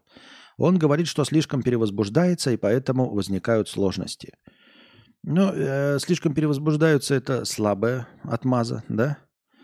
Э, пусть э, расскажут тебе, дорогие присутствующие в чате, э, что в 16 лет ты для того, чтобы быстро не кончать, перед сексом еще передергиваешь, и поэтому э, даешь себе небольшую возможность не перевозбуждаться. Если человек не дошел до этого сам, для этого не нужно общаться с пацанами, а, спрашивать их о чем-то. Если человек сам не может дойти до того, чтобы от перевозбуждения не передернуть сначала, но, возможно, он сильно малоопытный, да? Да и на второй круг этот спортсмен ходит очень уж неохотно, и только потому, что мне уж очень надо – а, всякие другие ласки он тоже не любит делать. И как бы это дело добровольное, связывать его не собираюсь насильно. Причем говорит, что хочет меня постоянно, даже мечтает, чтобы я жила с ним поскорее, чтобы убрать эти мучительные желания. И вот у меня встает вопрос. Как быть, если этот самый ужасный секс, если это самый ужасный секс в моей жизни? Прям на 3 из 10. Ни разу не получала билета в Нирвану, хотя довольно активно себя веду всегда, ведь кардио лишним не бывает. Как разговаривать на эту тему, когда очень не хочешь обидеть человека, ведь под другим аспектом мы очень подходим друг к другу. Да и в целом больше минусов не наблюдается. Хочется купить вибратор и уйти в закат, но человеческую близость он не заменит. Сложно, очень сложно. Хотели бы, чтобы ваша девушка рассказывала бы вам про такую информацию, чтобы вы ее, что вы ее совсем не удовлетворяете. Э, а, если бы да, то с какой стороны подойти и как преподнести это все, чтобы не уронить самооценку мужчине? Слушай, я не знаю и не хочу давать советы, да, но есть подозрение, что не стоит этого делать и нужно просто заканчивать эти отношения. И все. А, просто потому, что у, у вас не совпадает темперамент. Вполне возможно, что ему нужно гораздо меньше, да? Ну, ты говоришь, там перевозбуждается и все остальное, но, как ты говоришь, он не проявляет интереса и к другим ласкам вообще, и к какому-то другому, видимо, тактильному общению, которое тебе нравится. А, не нравится ему экспериментировать, не нравится ему с игрушками, пятое, десятое. Вот, то есть дело тут не в том, что он перевозбуждается, и ты можешь с ним там, конечно, поговорить, и ты говоришь, что не обучаем, пытаешься, а он что-то не обучается. У вас просто не совпадает сексуальный темперамент. А вот эта фраза о том, что во всем остальном прекрасный человек, но э, в сексе э, только вот минусик, а во все остальное хорошо, это, ну, грубо говоря, все равно, что сказать, ну вот машина красивая, блядь, и кондиционер заебись, блядь. Вот. Эм, и сиденье удобное, и аудиосистема охуительная, но машина не едет. Ну вот не едет она. Конечно, вы можете сказать, ну нихуя себе, у машины главная задача ехать, а ты что, э, ебать такой грозный ебака, что считаешь, что в отношениях главное это секс? Давайте другой пример. Пускай машина едет, и у нее цвет красивый, э, и аудиосистема хорошая, и кондиционер заебись, и в машине удобно, и коробка автомат – и подогрев руля, и подогрев жопы, но дверей нет. Ну вот нет дверей. Полноценная ли эта машина? Ну, возможно, полноценная. Для кого-то другого. Это полноценная машина для кого-то другого. Для Африки, для тропических стран, да, где э, лучше вообще окон, дверей и крыши не иметь. Такая машина будет отличным вариантом. Но для тебя в заснеженной Сибири это абсолютно неподходящий вариант. Дождь, ветер, снег, а и жара летом э, совсем не подходит для такой машины. Поэтому, когда говорят один минус, один минус это когда вот дверь поцарапана. И в этом плане гораздо менее существенным минусом было э, порно-карьера твоего там предыдущего товарища. Это был гораздо меньше минус, чем э, несовпадение сексуальных темпераментов, тем более, что речь идет исключительно об этом. То есть ты не рассказываешь нам э, о том, как ты кайфуешь от э, конфетно-букетного периода, там, от того, что вы смотрите сериалы под пледиком. Э, в данном конкретном посте ты жалуешься на секс. Значит, это для тебя играет очень большую роль. Поэтому это не небольшая царапинка на машине, да, или не, не, не одна треснутая фара. Это конкретно большой недостаток. Отсутствие дверей, отсутствие руля или невозможность вообще ехать на этой машине. Вот. Э, поэтому э, работать можно, да, когда возникают какие-то кризисы, когда есть база. То есть вы занимались сексом, и потом почему-то там у вас там пропал друг другу интерес, или, или что-то еще, или снизилось количество. Или секс у вас прекрасный, но чуть-чуть не совпадает по количеству. Например, тебе надо 7 раз в неделю, а ему надо 5 раз в неделю. Но при этом те 5 раз в неделю, что ему надо, он тебя удовлетворяет, ты там, блядь, тугой струей сквирта э, лопаешь лампочки на потолке на люстре. Вот. Но хотелось бы тебе 7, а не 5. С этим можно работать. А с этим можно идти к сексологу, с этим можно разговаривать, говорить, там, может быть, идти на компромисс. Ты снижаешь до 6, и он увеличивает до 6, и вы получаете все э, свое. Но когда у вас нет, в общем-то, базы, то работать не с чем. Ну, то есть, грубо говоря, ты спрашиваешь меня, можно ли э, человека научить петь, там вот, кому обратиться, да, как развивать слух – Развивать слух можно, если он есть в начале, хоть чуть-чуть. Плохой, там человек путает ноты, плохо слышит, голосом не управляет, но слух у него есть. Но если слуха нет, вообще, да, кто там сиди, от, от, сам открою, то ничего не поможет. И имеется в виду, я не говорю, что у него слуха нет. Я ну, такой пример привожу. Он просто не подходящий для тебя. Работать тут, в общем-то, не с чем. Точнее, есть с чем, но уж больно базовые какие-то начала есть. Слишком-слишком базовые.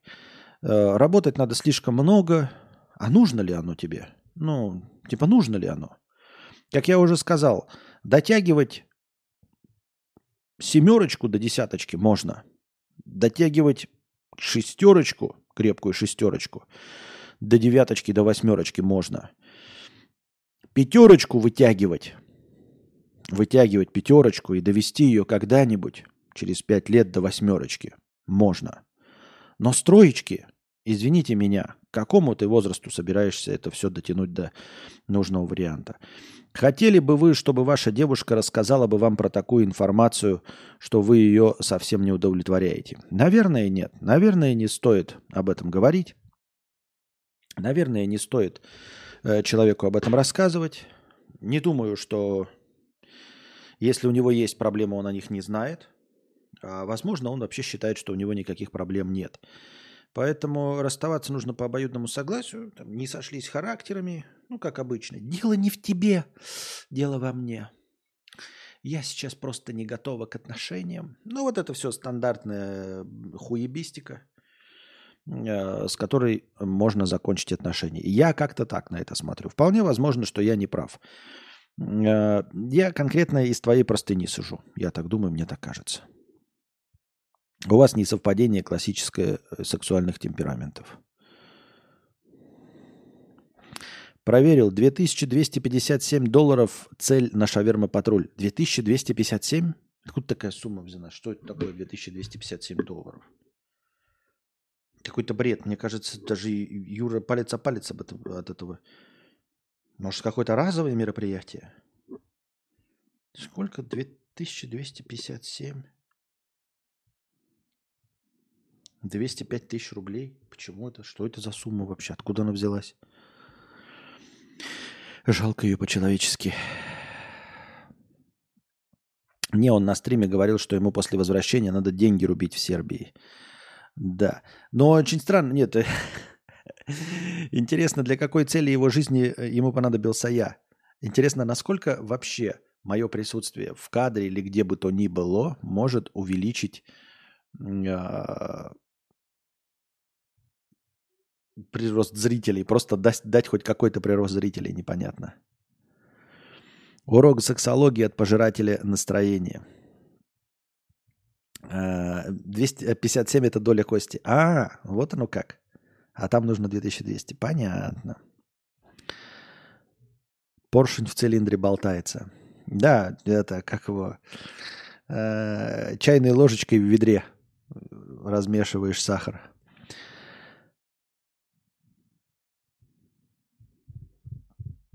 Пример хороший. Секс это двигатель или, не, или нет, тогда надо решать.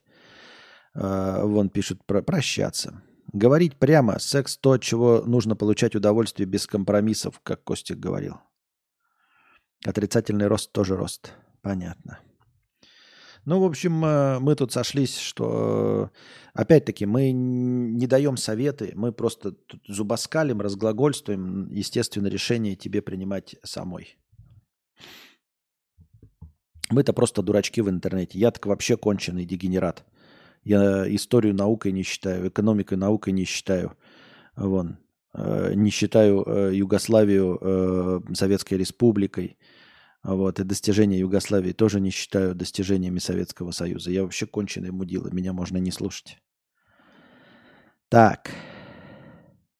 Костя, ты посмотрел «Гипнотик»? В кино видел э, Твое мнение интересно. Нет, не смотрел гипнотик, но в списке у меня на просмотр он есть.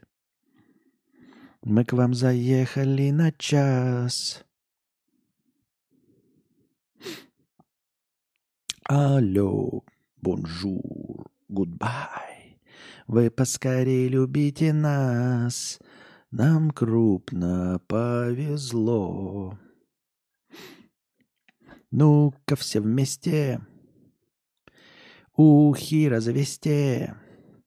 Лучше по-хорошему топайте в ладоши вы.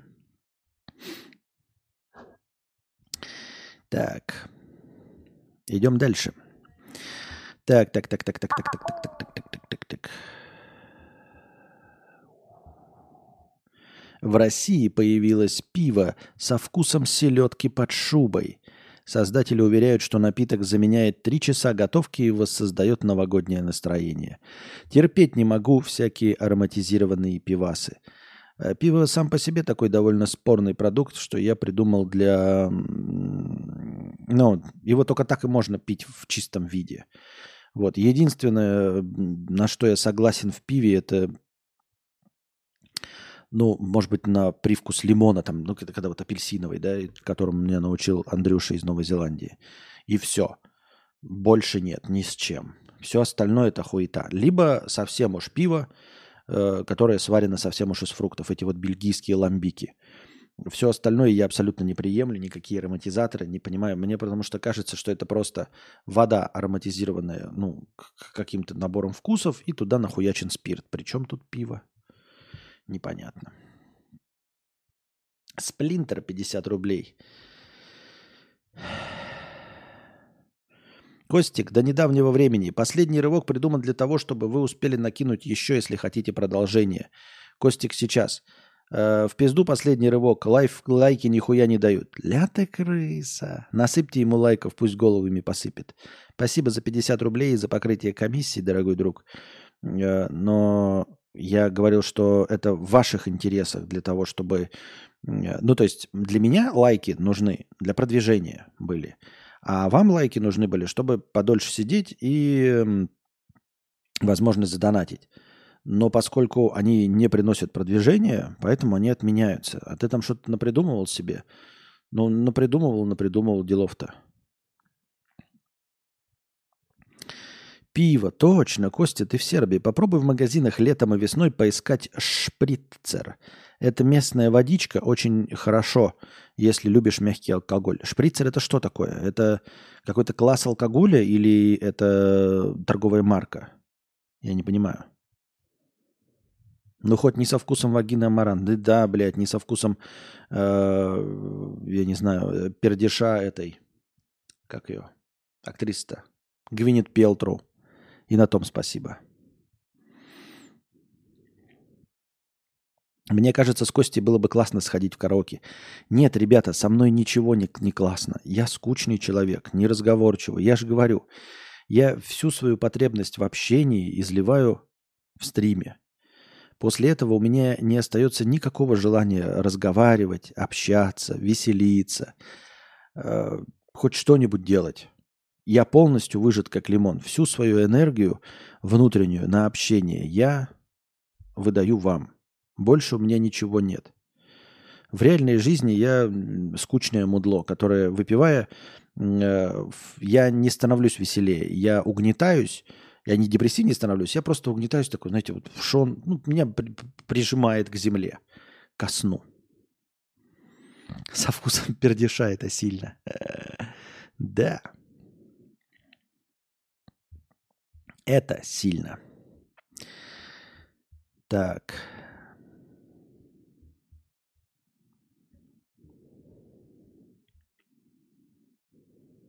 Опять этот чат GPT.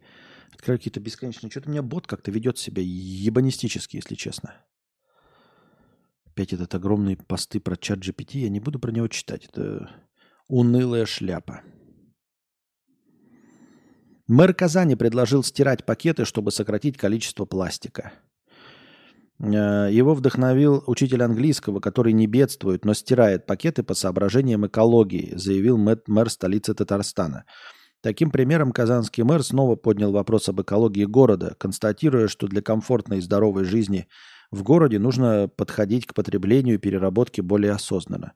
Э, ну, вообще, в принципе, наверное, неплохая инициатива, но мне кажется, что как вот, знаете, это инициатива по прикладыванию 80% усилий для получения 20% результата. Только здесь ты будешь прикладывать 96% усилий, чтобы получить 4% результата. А нужно начать-то, наверное, с другого, с, так, с классического просто, наверное, работы пропаганды, а, обучения людей, не бросать мусор просто на улицах и не выбрасывать мусор ну, в природоохранной зоне. То есть, ну, просто не вываливать мусор, едя на дачу просто с дороги, например, да. Не вываливать мусор в реки. Или если есть деньги, да, то вычищать реки от мусора. Реки от мусора чистить. Вот что принесет, мне кажется, на начальном этапе э, самое, э, самый главный прирост в экологии. Мне так кажется. Все вот эти борьба, конечно, с заводами, да, загрязняющими, со сливами, это тоже очень хорошо. Но мне кажется, самое заметное такое сходу, с, вот, с пылу, с жару, если есть какие-то деньги, вот лишние, небольшие, то это просто вот буквально даже нанимать эм, тех же самых дворников, покупать им условно э, болотники, ну вот как это, знаете, сапоги там по пояс, вот посуда резины, чтобы они заходили и просто вот вытаскивали мусор из рек. Это уже э, принесет прям не то чтобы какие-то там в далеком будущем результаты, но мне кажется, сделает заметно чище любое место. Э, аноним 100 рублей с покрытием комиссии. Кадавр, ну ты чего, какое продвижение на Ютубе? Ютуб уже давно дохлая платформа, особенно для лайвстримов. Сейчас вся движка в тележке. Как? Я, кстати, впервые увидел...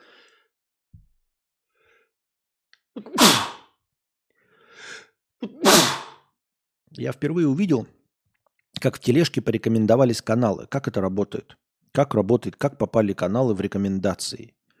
Я подписался на какой-то канал, там типа обзоры на вакуумные увеличители члена, вот, э, и зашел туда, нажал подписаться, и у меня сразу похожие каналы внизу вывалились. Как это? Как, как это реализовано? Когда это было реализовано? Как туда попасть? Как это делается? Почему? Что? Как? Это раз. А во-вторых, ты говоришь, вся, вся движка в тележке. А как движку можно э, вообще организовать в тележке? Я не представляю. Тележка же мертвая вообще абсолютно. У нее нет никакого движения. В точности так же, как и у Ютуба, если честно, нет никакого движения. Ну, у Ютуба сейчас движуха вся в шорцах.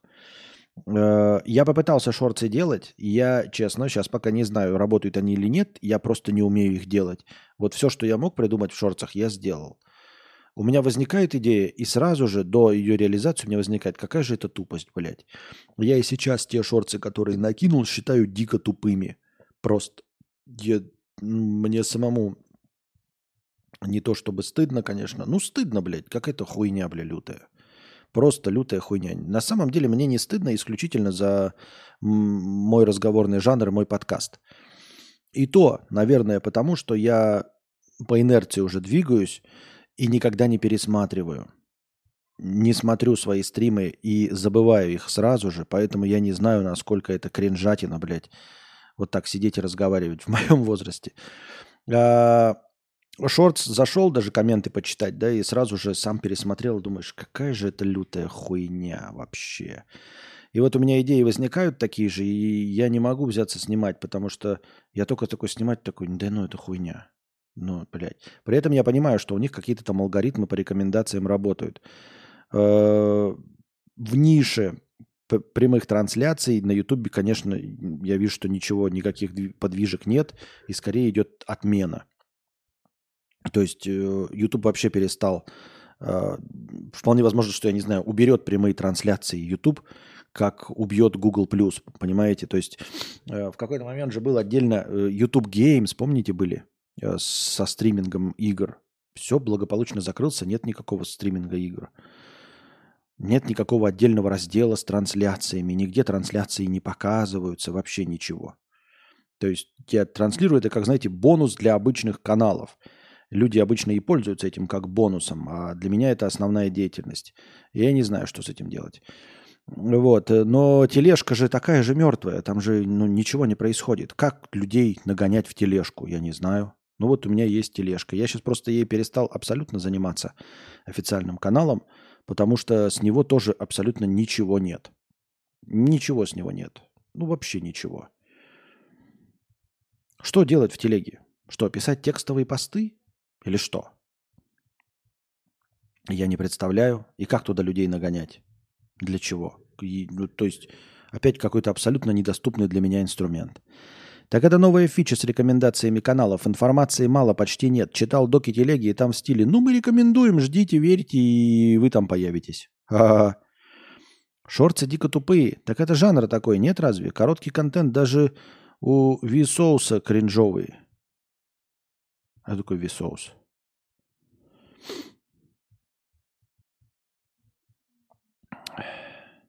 Сплинтер 50 рублей с покрытием комиссии. Но раз на лайки похуй, а Ютубу похуй, как э, лайк ставить, то перейду на сторону зла. Э, ставишь лайк, ничего не дает. Возможно, дизлайк что-то даст. Проверим. Ставь дизлайк, все равно. э, ничего не даст, ни, ни, никак не повлияет. Дизлайк повлияет только на твою систему рекомендаций. Вот и все. Дизлайк э, это не инструмент, показывающий что-то Ютубу. Дизлайк это инструмент твоего взаимодействия с Ютубом, и после какого-то времени он тебе перестанет меня рекомендовать, и все. Перестанет э, выдавать э, мои стримы, перестанет тебя показывать, поэтому можешь проверить, как это работает.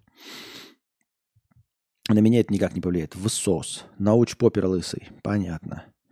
Телега уже незаменима. Она незаменима, да, как мессенджер, как вот способ оповещения. У меня же есть канал, с, отдельный канал, да, э, куда я выкладываю аудиозаписи стримов. И вот там люди слушают Э, аудиозаписи стримов, если им по каким-то причинам неудобно пользоваться Apple подкастами, любыми другими подкаст-приложениями, Яндекс музыкой, Яндекс подкастами, ВКонтакт подкастами. У меня везде в Spotify есть.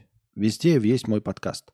В любом подкаст-приложении, включая Яндекс, ВКонтакт, Apple Music и Spotify. Вы там везде можете слушать этот подкаст. Но если вы хотите, например, скачать все это себе на телефон в виде MP3 эм файлов, в дорогу надо, я хуй его знает, постоянно в офлайне, то можете пользоваться телегой. Есть же канал, ну, по, по ссылке link 3, вот вторая ссылка, там есть ссылка на канал с аудио э, подкастами в MP3 эм файлах. Вот, все, я там выкладываю только аудиоподкасты. Есть бот с оповещением, вы можете подписаться на бота, и он будет вам просто кидать оповещение о начале подкаста. Я сейчас туда оповещаю. И вы сюда приходите. Может, кто-то пользуется, я не знаю. Но это все. Ну вот, вот бот есть. И канал с аудиоподкастами. Что с этим делать дальше? Что с этим инструментом можно еще делать? Я имею в виду в применении ко мне, я не представляю.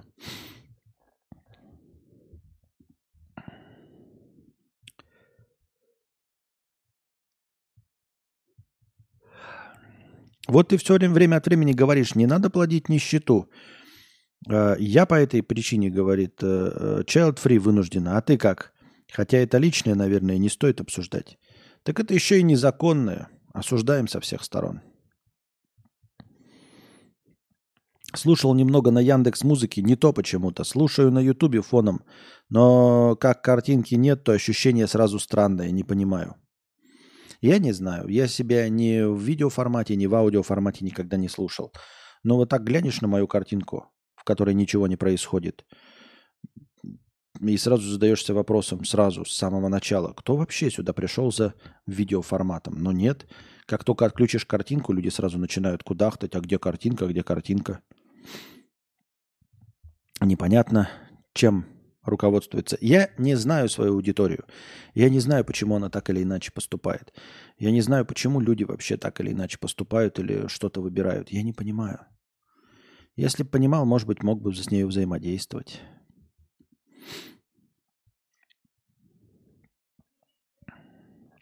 Пьяный водила на Туареге, на Туареге упал с четвертого этажа автостоянки в Москве. Мужик сдавал назад на многоуровневой парковке в Митино, протаранил заграждение и упал вниз, сломав шлагбаум. Водитель не получил. Чего-то не получил. Наверное, повреждений. Э, в фильмах такое видел, еще в каких-то нарезках – Разве не должны вот эти многоуровневые парковки быть пиздец как огорожены? Как это пробил ограждение и выпал? Ну, это же многоуровневая парковка, она ограничена в пространстве. Там, скорее всего, э, серпантин дорог. Разогнаться не получится. Я видел, конечно, один видос, где там дурачки разгоняются и потом не успевают оттормозиться и выпадают. Но они пытаются затормозиться и все равно выпадают. То есть ограждение там просто какие-то, блядь, скотч-ленты или что? Чуть-чуть же ограждение поставить, и это даже дурачков, которые пытаются оттормозиться, сдержит. И они не упадут. И если уж тем более ты пьяный задним ходом едешь, ну какая там мощность у тебя пробивная? Небольшая же, то есть чуть-чуть. Нужно что-то поставить, чуть-чуть помощнее ленты скотч для ограждений, и, и тебя удержит. Слышишь, Костя, последний раз видел ты 50 зрителей на Твиче собрал стриме Киберпук. Не было там 50 зрителей. Ты что, гонишь, что ли? Это неплохой прогресс. Э, не было там 50 зрителей. Я не знаю. Ну нет, ну я Киберпук не буду играть. Может, я не увидел, ты даже на YouTube не дал э, ссылку в описании, э, чтобы пассажиры смогли прийти сюда. Какие пассажиры? Там все те же сидят, что и здесь. Никого там нет нового. Энциклопедия, о чем ты? Ты как попал на Twitch? Отсюда. Не оттуда сюда, а отсюда туда. Там смотрят только те, кто меня знают. Никаких случайных зрителей там нет. Twitch, вопреки, э, вопреки э, вашим ожиданиям и каким-то фантастическим э, о нем представлениям, ничего никому не рекомендует. Это полная хуйня. Хайповые посты в телеге со срачами в комментах – это база. Так срач в комментах будет среди тех, кто там сидит. Как туда новые люди-то придут? Я не понимаю, о чем идет речь. Вот у меня. Я понимаю какие-то новостные паблики, которые тратят деньги на продвижение, рекламируются в других пабликах. А я вот, ну, вы туда придете, и вы там сидите. Ну, устроите вы там срач. И что? От этого пост никому не порекомендуется, группа никому не порекомендуется. Здравствуй, благоденствуй, Толстантин. Чату привет, и я заебался. Дорогие ребята, передаю привет всем, кто заебался, и сообщаю вам, я с вами.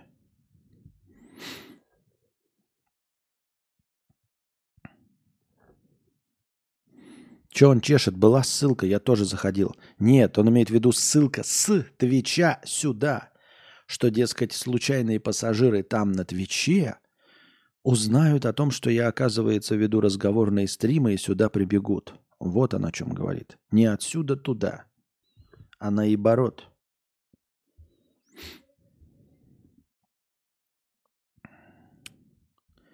Пам-пам-парарам, пам-пам-пам. Так, идем дальше. Ищем ответ в следующей серии. Да что это за шутки про Рому Зоофила?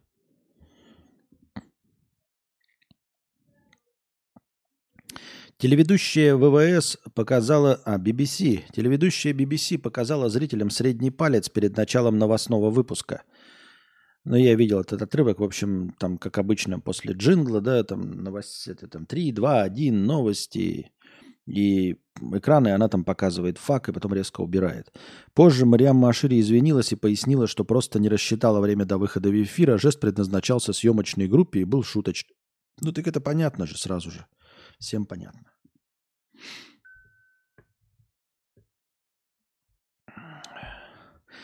Мак... Это мы уже читали новость про Макдональдс.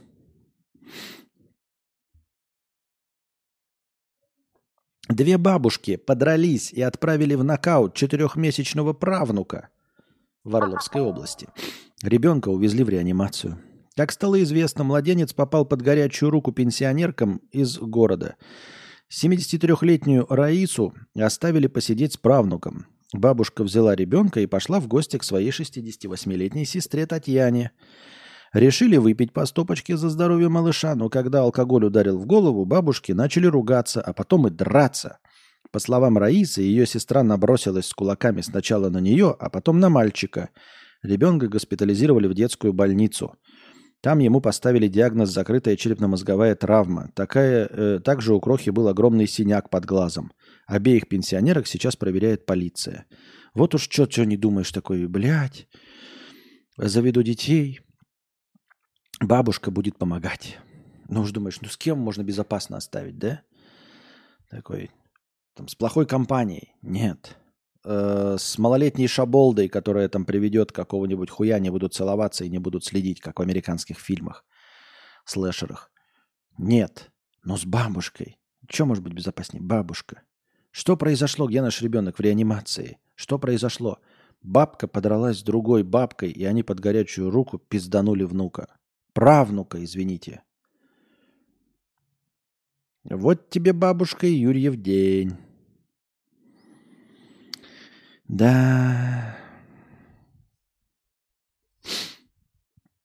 Аноним 100 рублей с покрытием комиссии. В телеге нет нормальных рекомендаций. Все продвижение работает по старинке через репосты. Надо только влиться в тусовку андеграунда админов с тремя тысячами подписчиками и репостить друг друга до бесконечности. Кажется хуйней, но активности там больше, чем где-либо в другом месте, пишет аноним. А где я тебе найду э, андеграунд админов с тремя тысячами подписчиков? Как я в них вольюсь? Я, я не дружелюбный человек. Я неинтересный человек. Как я буду общаться? С кем я буду общаться? Кто со мной будет общаться? Пенсионеры в интернете. Мы нищие, бедные, беззубые пенсионеры в реале. Отдать 8 лямов мошенников, отпиздить родственников, раздать боком на МКАДе, сутенерить, нюхать всякое. Да-да-да, класть закладки.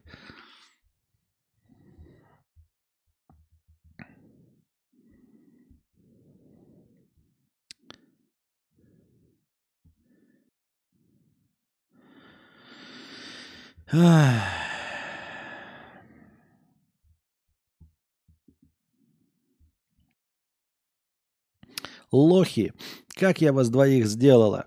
Москвичка продала аккаунт в игре и потеряла 250 тысяч рублей.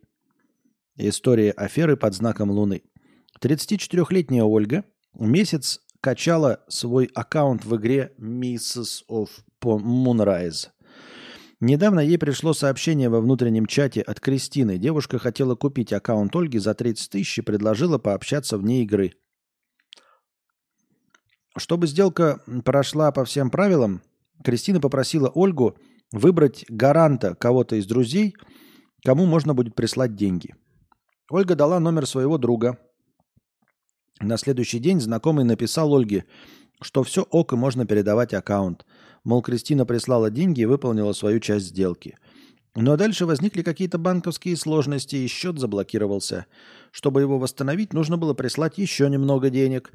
Ольга, уверенная, что общается со своим знакомым, в несколько транзакций отправила 250 тысяч. Как вы уже догадались, аккаунт друга девушки взломали, и все это время она общалась с мошенниками. Итог продажи минус 250 тысяч рублей, потери аккаунта и сообщения от мошенницы. Лохи, как я вас сделала? Да. Ну, а, блядь, даже вот, казалось бы, человек настолько в интернете да, живет, что, во-первых, знает, что можно прокачивать аккаунты, что можно их продавать. То есть уверенный пользователь ПК. И все равно, и все равно не смог э, быть достаточно осведомленным, чтобы не купиться на такую хуйню. Рано или поздно мы прочитаем новость о том, как я солью какие-нибудь деньги. Единственное, что она не будет такой интересной и классной, потому что я не смогу слить миллионы, ибо их у меня нет.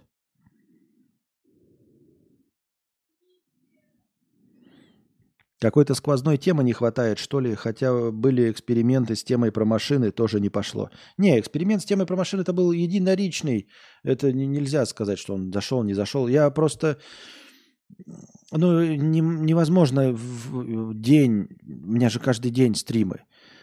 Я не могу каждый день. Понимаете, каждый день можно только говорить на общие темы.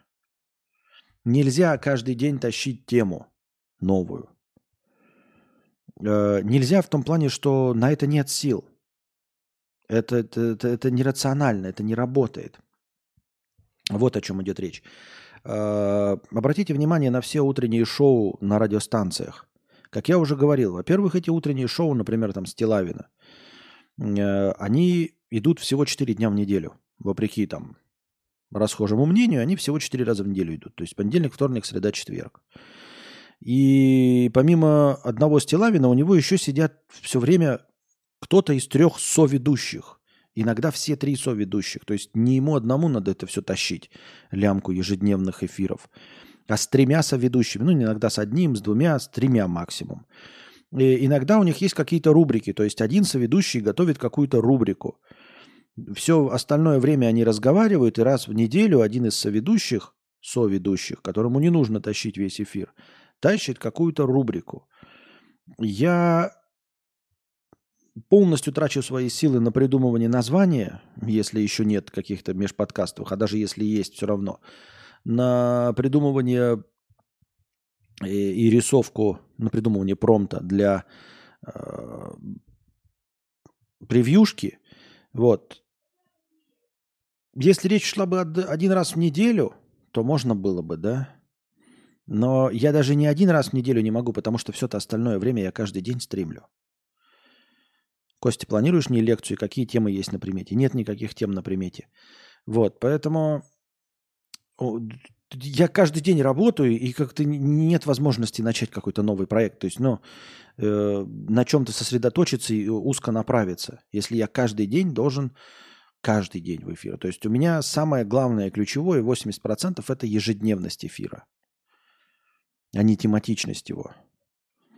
Поэтому, как я уже сказал, даже в утренних радиошоу нет особенно никакой темы главной.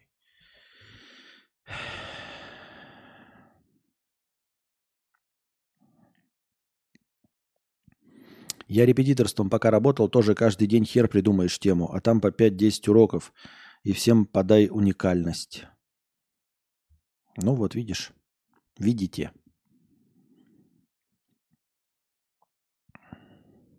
Это даже да, можете поставить на себе пример.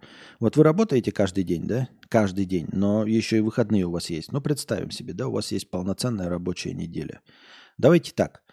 Э, не верите в то, что это сложно? Давайте вы просто будете каждый день по-разному здороваться со своими коллегами. Просто здороваться. Не нужно придумывать двухчасовую тему, не лекцию или еще что-то. Просто каждый день здоровайтесь по-разному, не повторяясь. И вы такие, легкотня. Сегодня вы скажете «здравствуйте», завтра «привет». На третий день скажете «доброе утро». На четвертый день скажете «ну хуй с ним, добрый день». На пятый день еще что-то скажете. Салям алейкум. Потом алоха. Потом скажете здравия буди. Потом скажете лего-лего-лего. И в принципе 30 дней вы найдете. И потом еще и до 60 дней вы найдете вариантики. А потом вы вдруг начнете такие осознавать, что вы огромное количество времени тратите просто на придумывание приветствия. А ведь вам нельзя повториться. И это всего лишь приветствие, короткая фраза. Вы просто не должны повторяться. В первую неделю легко, вторую, четвертую, восьмую еще можно. А потом у вас начнет... А теперь представьте себе, что у меня идет девятый год ежедневных подкастов. Многочасовых. Вы предлагаете на каждой из них придумывать тему – и еще не просто тему. Я же не должен просто прийти и сказать. Тема, это вот я придумал тему легкую про тачки, да, сказал тачки, потому что у меня есть что сказать. У меня нет столько тем, на которых мне есть что сказать. Нужно же э, еще поработать над этим. Ну, то есть прочитать хотя бы парочку статей на эту тему. Так, мы как переключились на эту хуйню опять? Мы почему стали говорить об этом? Это же скучная, нудная хуйня. Вы разве забыли, что это скучная, нудная херня? Три двери с медными ручками. Археологи откроют помещение пирамиды Хеопса, где раньше никто не бывал. Возможно, это символические ворота в загробный мир. Большую пирамиду Гизы или же пирамиду фараона Хеопса, Хуфу, построили около 2560 года до нашей эры. Парадоксально, но единственное сохранившееся до наших дней чудо древнего мира очень мало изучено, несмотря на наличие современных технологий. 5 декабря 23 года археологи планируют разгадать одну из главных загадок пирамиды и узнать, что скрывается за таинственными дверями внутри нее. Возглавит миссию бывший государственный министр Египта по делам древностей археолог Захи Хавас. В свое время именно он обнаружил эти двери – Одна с двумя медными ручками расположена у южного входа во вторую камеру. В 21 сантиметре за этой дверью вторая, а в северном туннеле находится третья дверь, тоже с двумя медными ручками. Сами двери расположены в так называемой камере царицы, одной из множества внутренних структур пирамиды, археологи уже тщательно изучили. И даже просканировали пространство за одной из них специальным зондом с камерой. Так, кстати, обнаружили вторую дверь, куда они в итоге ведут, ведут в другие коридоры или же какие-то комнаты, неизвестно. Ученые предполагают, что за ними могут быть и новые двери. Если мы найдем за северной дверью еще одну, такую же, как за южной, это будет говорить о симметричности внутреннего пространства пирамиды. И египтологи собираются расчистить южную шахту и очень надеются, что двери все же откроются. Если это произойдет, то, возможно, это была символическая дверь, через которую фараоны переходили в нижний, то есть загробный мир – если она запечатана, нам придется вернуться к папирусу Весткар и прочитать, как Хуфу искал записи бога Тота, которые помогли бы ему при проектировании его пирамиды. Видимо, чтобы проникнуться интересностью, э, нужно быть очень вовлеченным. Видимо, э, нужно быть в теме, в контексте. Потому что я вот сейчас это прочитал. Блять, я вижу только возможность э, какого-то фантастического сюжета в духе Индианы Джонс или Лара Крофт. А в реальности вообще не вижу ничего интересного. Ну что там за этой дверью? Ну хуйня какая-то не скучная.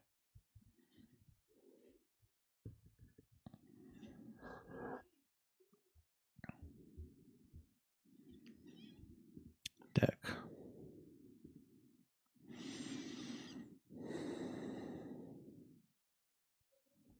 Сбитая сбитой машиной, оставленная умирать на улице, раненая собака возвращается домой и ее находят. Охуительное название. А, это опять Google перевод с итальянского.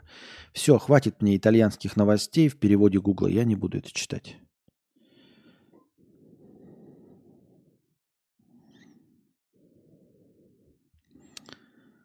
Хакеры, связанные с Россией и Китаем, атаковали опаснейший ядерный объект в Британии, The Guardian.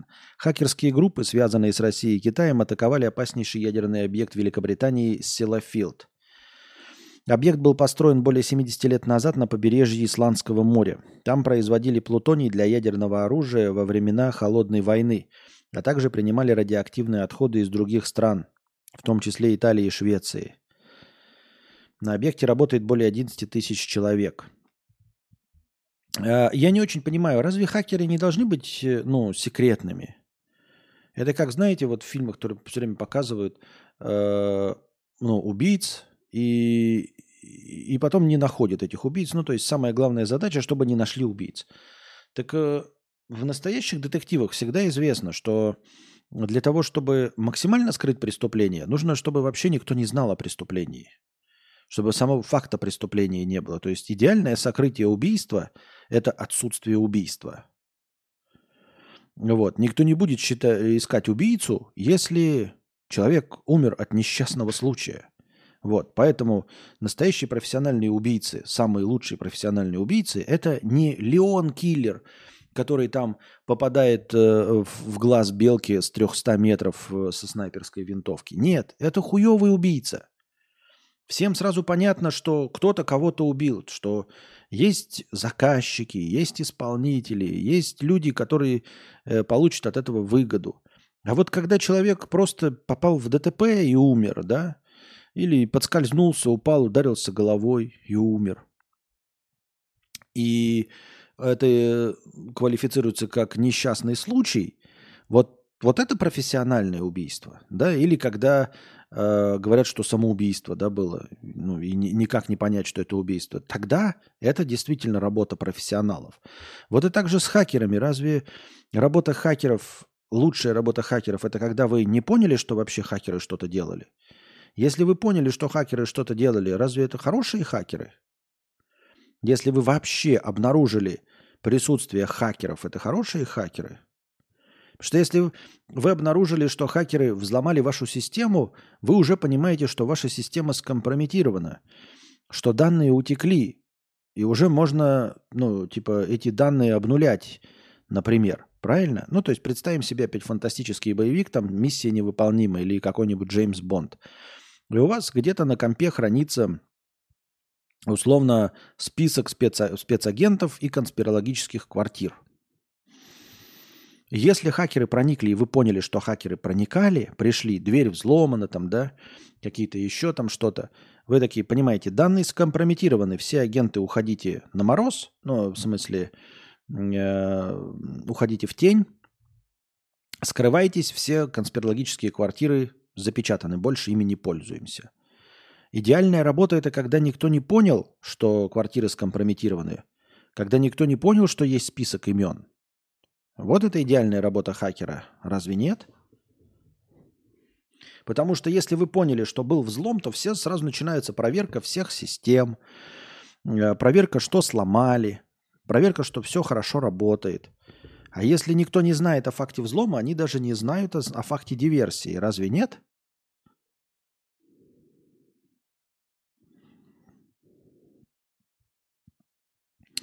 Вот опять сразу примеры пошли, как здороваться. Ну вот я тебе говорю, вот ты поздоровайся. 60 раз поздоровайся, 100 раз поздоровайся. А стрим у меня идет двух тысяч не с лишним. И ведь это не поздороваться, это часами говорить что-то новое, пытаться.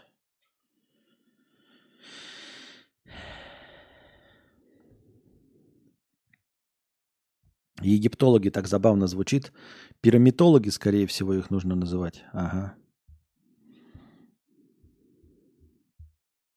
Пирамитологи.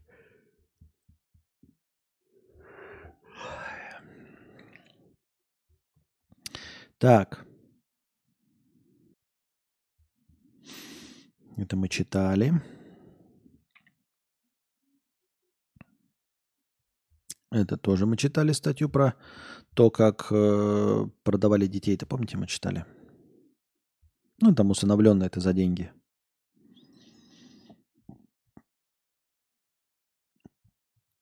Сотрудники московской полиции разыскивают туриста с плохой памятью. Вылетая из Шри-Ланки, он забыл вытащить из ручной клади сверток с неизвестным веществом. Вероятно, это была травка. И вспомнил об этом лишь в самолете. По данным, э, пакетик с неизвестным веществом зеленого цвета был обнаружен сотрудниками спецслужб еще в конце сентября во времена осмотра самолета, прилетевшего в Шереметьево. Сверток лежал у входа в туалетную кабинку,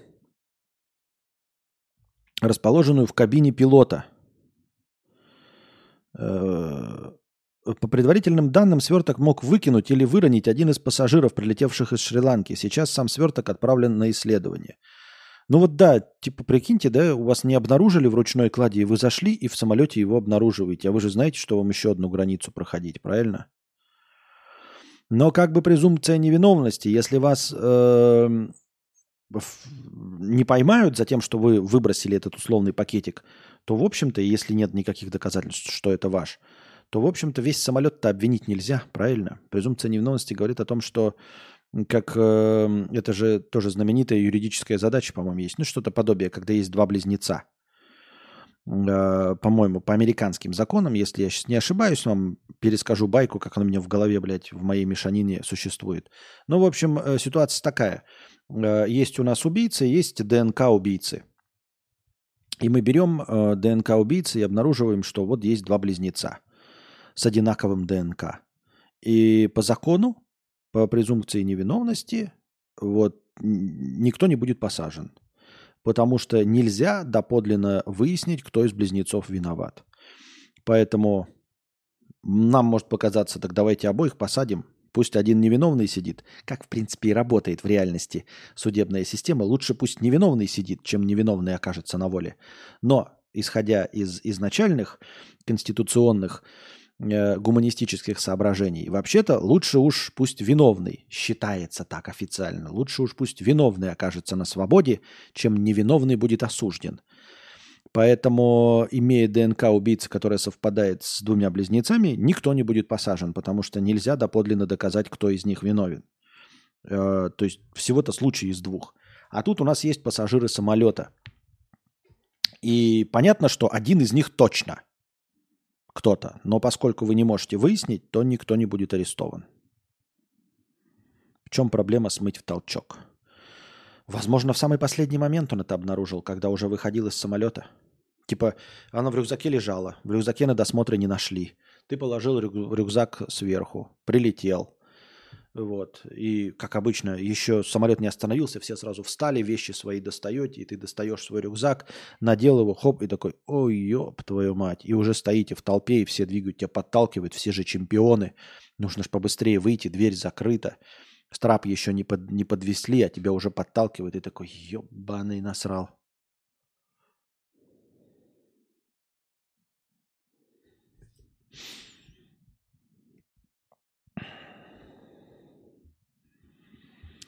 И скидывает. Понятное дело, что было бы логичнее, да, слить в унитаз.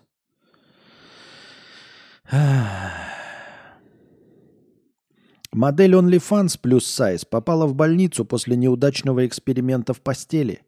34-летняя Джиджит Чепман призналась, что это произошло в августе. Она использовала секс-игрушку длиной в 7 сантиметров всего-то, как ваш писюн которая случайно застряла в ее анусе. А, слишком маленькая. Эти большой-то бы не застрял, а маленький и провалился туда. Понимаете, да, как я уже сказал, чайной ложкой в ведре. Поварешка, да, она никогда в стакане не потеряется. А вот чайная ложка в ведре вы мешаете, мешаете, потом выскользнула. Такую ложку, да? Твой член в вагине амарант.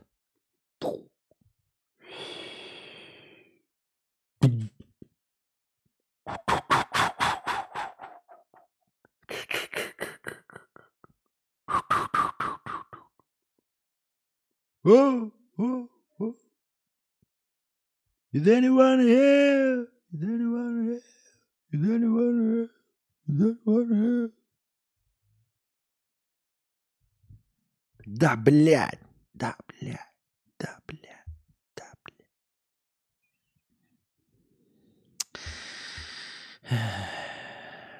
Она использовала секс-игрушку длиной в 7 сантиметров, которая случайно застряла в ее анусе. Девушка пыталась извлечь ее сама, но в итоге поехала в больницу. Игрушка оказалась настолько глубоко, что врачи отправили девушку на операцию. Поэтому, если вы OnlyFans модель, не играйте слишком маленькими игрушками. Запоминайте, у игрушек должна быть веревочка для вытаскивания. А, помните, как эти пистоны, ну, женские эти тампоны, они же всегда с веревочкой, чтобы можно было вытащить. Вы думаете, это все просто так? Чайный пакетик всегда с веревочкой, чтобы его всегда можно было вытащить. Помните об этом. Помните о чайных пакетиках, когда засовываете себе что-нибудь в жопу. Осуждаем со всех сторон.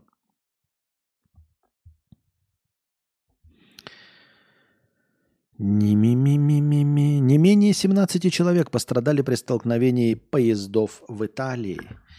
Два поезда столкнулись в Италии на линии Болонья-Римини. В результате пострадали 17 человек. Состав столкнулись вечером 10 декабря близ города Фаэнса. Перевозчик предупредил о задержках. Компании подчеркнули, что сотрудники позаботились о пассажирах. Э, ситуация находится под контролем. Столкновение произошло около 8.20 по местному времени вечера. Так а что, читаю, читаю новость, там даже не приблизительных причин не указано. Как так-то? Как так-то?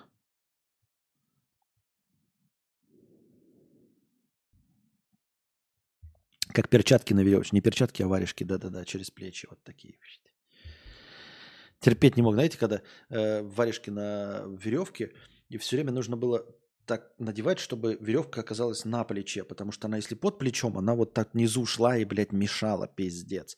Поэтому надо было сначала такой, надеваешь это вот тут на плечо и эту веревку здесь на плечо, чтобы она проходила с внутренней стороны. Причина не указана, почему. Я и про это и говорю, я тоже дочитал новость, причина не указана, почему столкнулись. Аэрофлот сорвал концерт джазового квартета Петра Востокова в Тюмени. На рейс продали больше билетов, чем мог вместить самолет. И музыканту просто не досталось места, чтобы вылететь из Москвы. Трубач Петр Востоков должен был выступать со своим квартетом на концерт в концертном зале «Фабрик Джаз» в Тюмени в минувшую субботу. Утренним рейсом артист должен был отправиться в туда из Москвы, но Шереметьево его развернули по причине невозможности предоставления мест – по словам музыканта, в качестве компенсации ему предложили билет в бизнес-класс, но следующий рейс был только через сутки. В итоге организаторам джазового вечера пришлось отменять его, извиняться перед теми, кто купил билеты, и возмещать ему убытки. Ну, вот я слышал о такой э, херне, и это причем выдумка даже не аэрофлота, это на международных рейсах существует. А что за херня вот это с самолетами? Что за ебатория? Кто так придумал? Кто это придумал, блядь, и сделал эту хуйню? Причем нельзя же сказать, что вот этот инструмент, он же для рационализации, да, чтобы все места были заняты. Нельзя сказать, что проблема с э, пустыми самолетами решена, и что полеты теперь пиздец какие рациональные. Вот сколько случаев, когда люди не попадают на самолет, столько же случаев, когда ты в Ютубе смотришь, как человек сидит в пустом э, самолете, ну там с несколькими всего пассажирами и летит. То есть нихуя ваш этот инструмент не работает. Я правильно понимаю? И в других самолетах смотришь, тоже половина сидений пустых, и люди спят на трех сидушках. Значит, что-то вы неправильно делаете? Может, как-то проработаете с этим?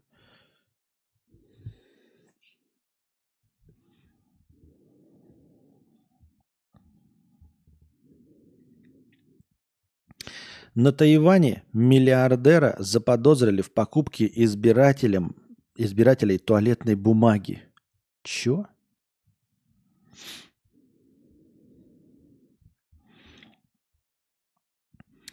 Миллиардер Терри Гоу баллотируется в качестве независимого кандидата на пост главы администрации Тайваня. Для участия в выборах бизнесмену было необходимо собрать более 289 тысяч подписей до 2 ноября. Однако прокуратура уезда ранее получила информацию о раздаче коробок с туалетной бумагой всем, кто поставит подпись в поддержку кандидатуры. Сейчас есть три подозреваемых во взяточничестве.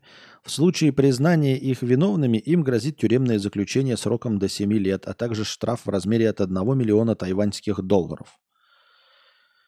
Как это может отразиться на самом кандидате, покажет расследование. Ну да, вдруг это какие-то специальные провокаторы от его имени. Врачи объяснили, почему с возрастом организм хуже воспринимает алкоголь. С возрастом человек ощущает не только физическое, но и эмоциональное истощение после употребления алкоголя. Эксперты отмечают несколько причин подобного. Снижение эффективности функции печени, замедление обмена веществ, уменьшение мышечной массы.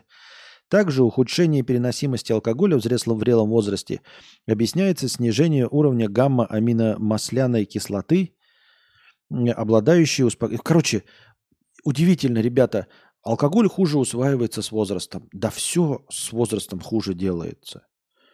И пища хуже усваивается, и спишь хуже, и ходишь хуже, и дышишь хуже, и живешь хуже, потому что Организм – это же просто какой-то механизм. И этот механизм со временем изнашивается. И поэтому хуже работает, да. В общем-то, и двигатели, в двигателе сальники начинают протекать, э, и двигатель не, дает, не выдает такую же мощность, как 20 лет назад, когда вышел с конвейера с тем же самым бензином. Удивительно, правда? Кто бы мог подумать?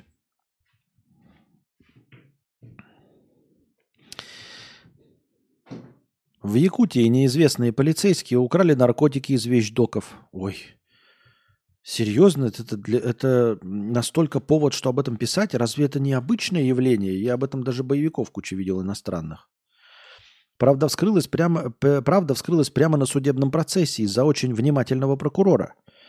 В январе 22 года в поселке Пеледуй полиция устроила удачный рейд. В машине подозреваемого обнаружили почти килограмм запрещенных веществ. Следователи инициировали экспертизу, возбудили уголовное дело и подготовили улики для суда.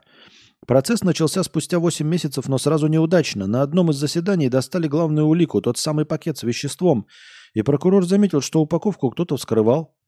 Повторная экспертиза подтвердила подозрение прокурора. В свертке не было запрещенных веществ. Их кто-то подменил. «Я все чаще замечаю», — поет пакет с наркотиками, «что меня как будто кто-то подменил. О суде и не мечтаю. Кто-то кокаин на муку заменил». Теперь следствию предстоит найти ловкача, укравшего наркотики из камеры вещдоков. Опять ловкач, воришка, Ловкач. Какой, блядь, ловкач? Пиздец. Коррупционер. Наркоторговец, барыга. Это же незаконный оборот наркотиков. Раз. С целью сбыта и дальнейшей перепродажи. Два. Превышение должностных полномочий, потому что доступа ни у кого, кроме полицейских, туда нет. Три. Ловкач. Нихуя себе ловкач, блядь.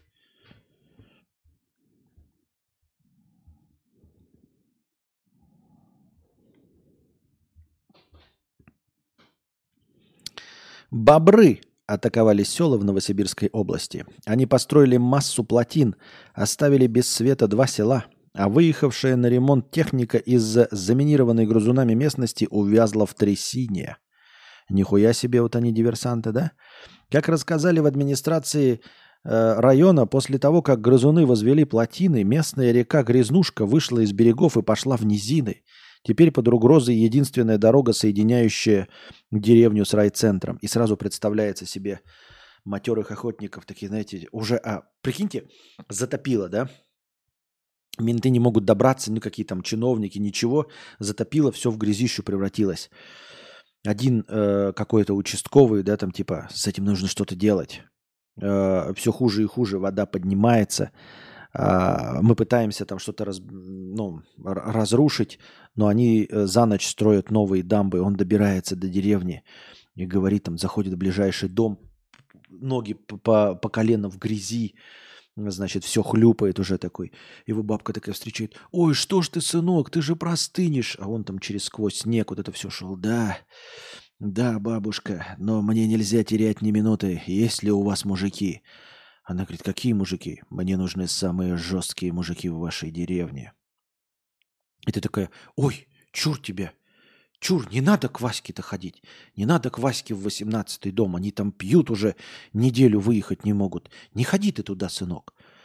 И он, пойду туда, пойду. Есть у тебя, бабка, сухие сапоги? Она, да есть, конечно, есть. От деда остались.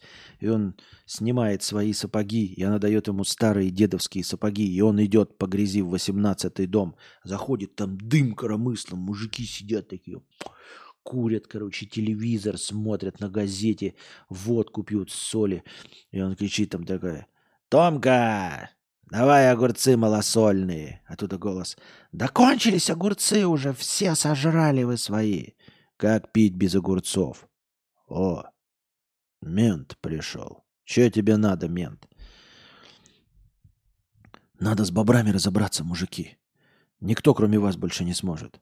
«Ха, с бобрами?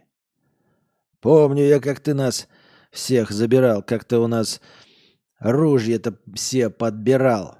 Сказал, что регистрировать надо, что не можем мы охотиться. Да ладно, мужики, закрою я глаза. Есть же у вас ружья, ходите же вы на охоту, я знаю. И нет у вас сейфов, ничего.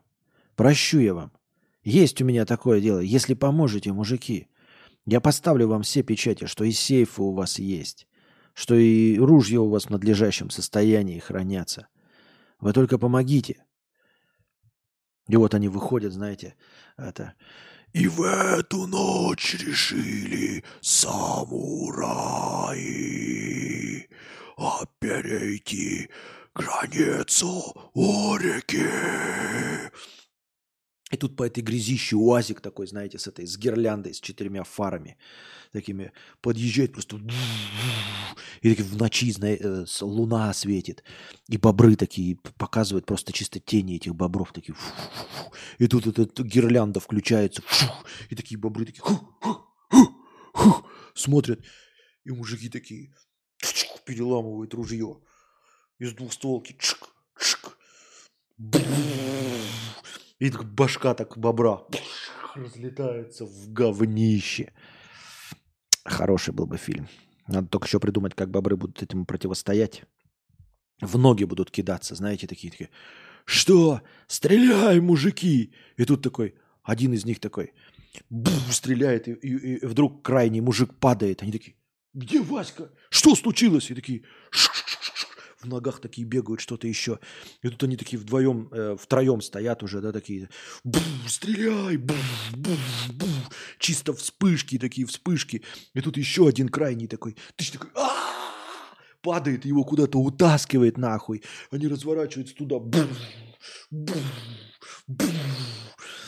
по этим э, начинают стрелять. Да-да-да, еще из пулемета потом э, это, потом, когда они все в конце умирают, его последние бобры, короче, вкидываются этому последнему Ваське прямо в горло, так кровище, и он так из последних сил такой видит, как бабка из этого, из амбара вытаскивает. Вот, Зарыт в амбаре пулемет, вот на помощь мы спешим, и если жмот, и если денег не дает, так пусть нальет за спасение души.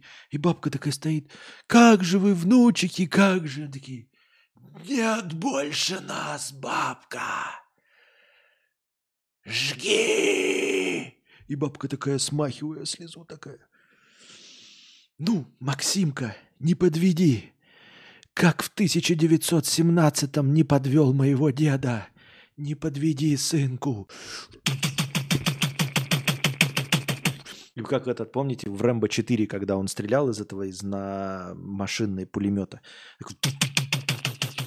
У бабки так прямо, знаете, так седые волосы так вот в слоумо вот так. Косынка здесь такая. И слезы так из глаз. И бобры прям разлетаются. И она прям стреляет и по ним, и по плотине, и плотина. Да.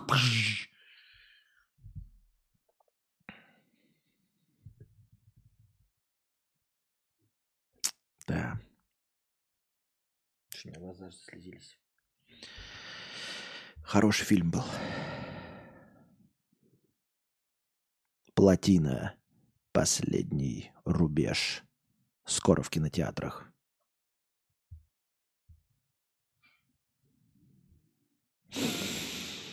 А мы на этом заканчиваем наш сегодняшний подкаст. Ушли в минус. Спасибо огромное Леме за такой э, огромный, отличный царский подгон. Вот.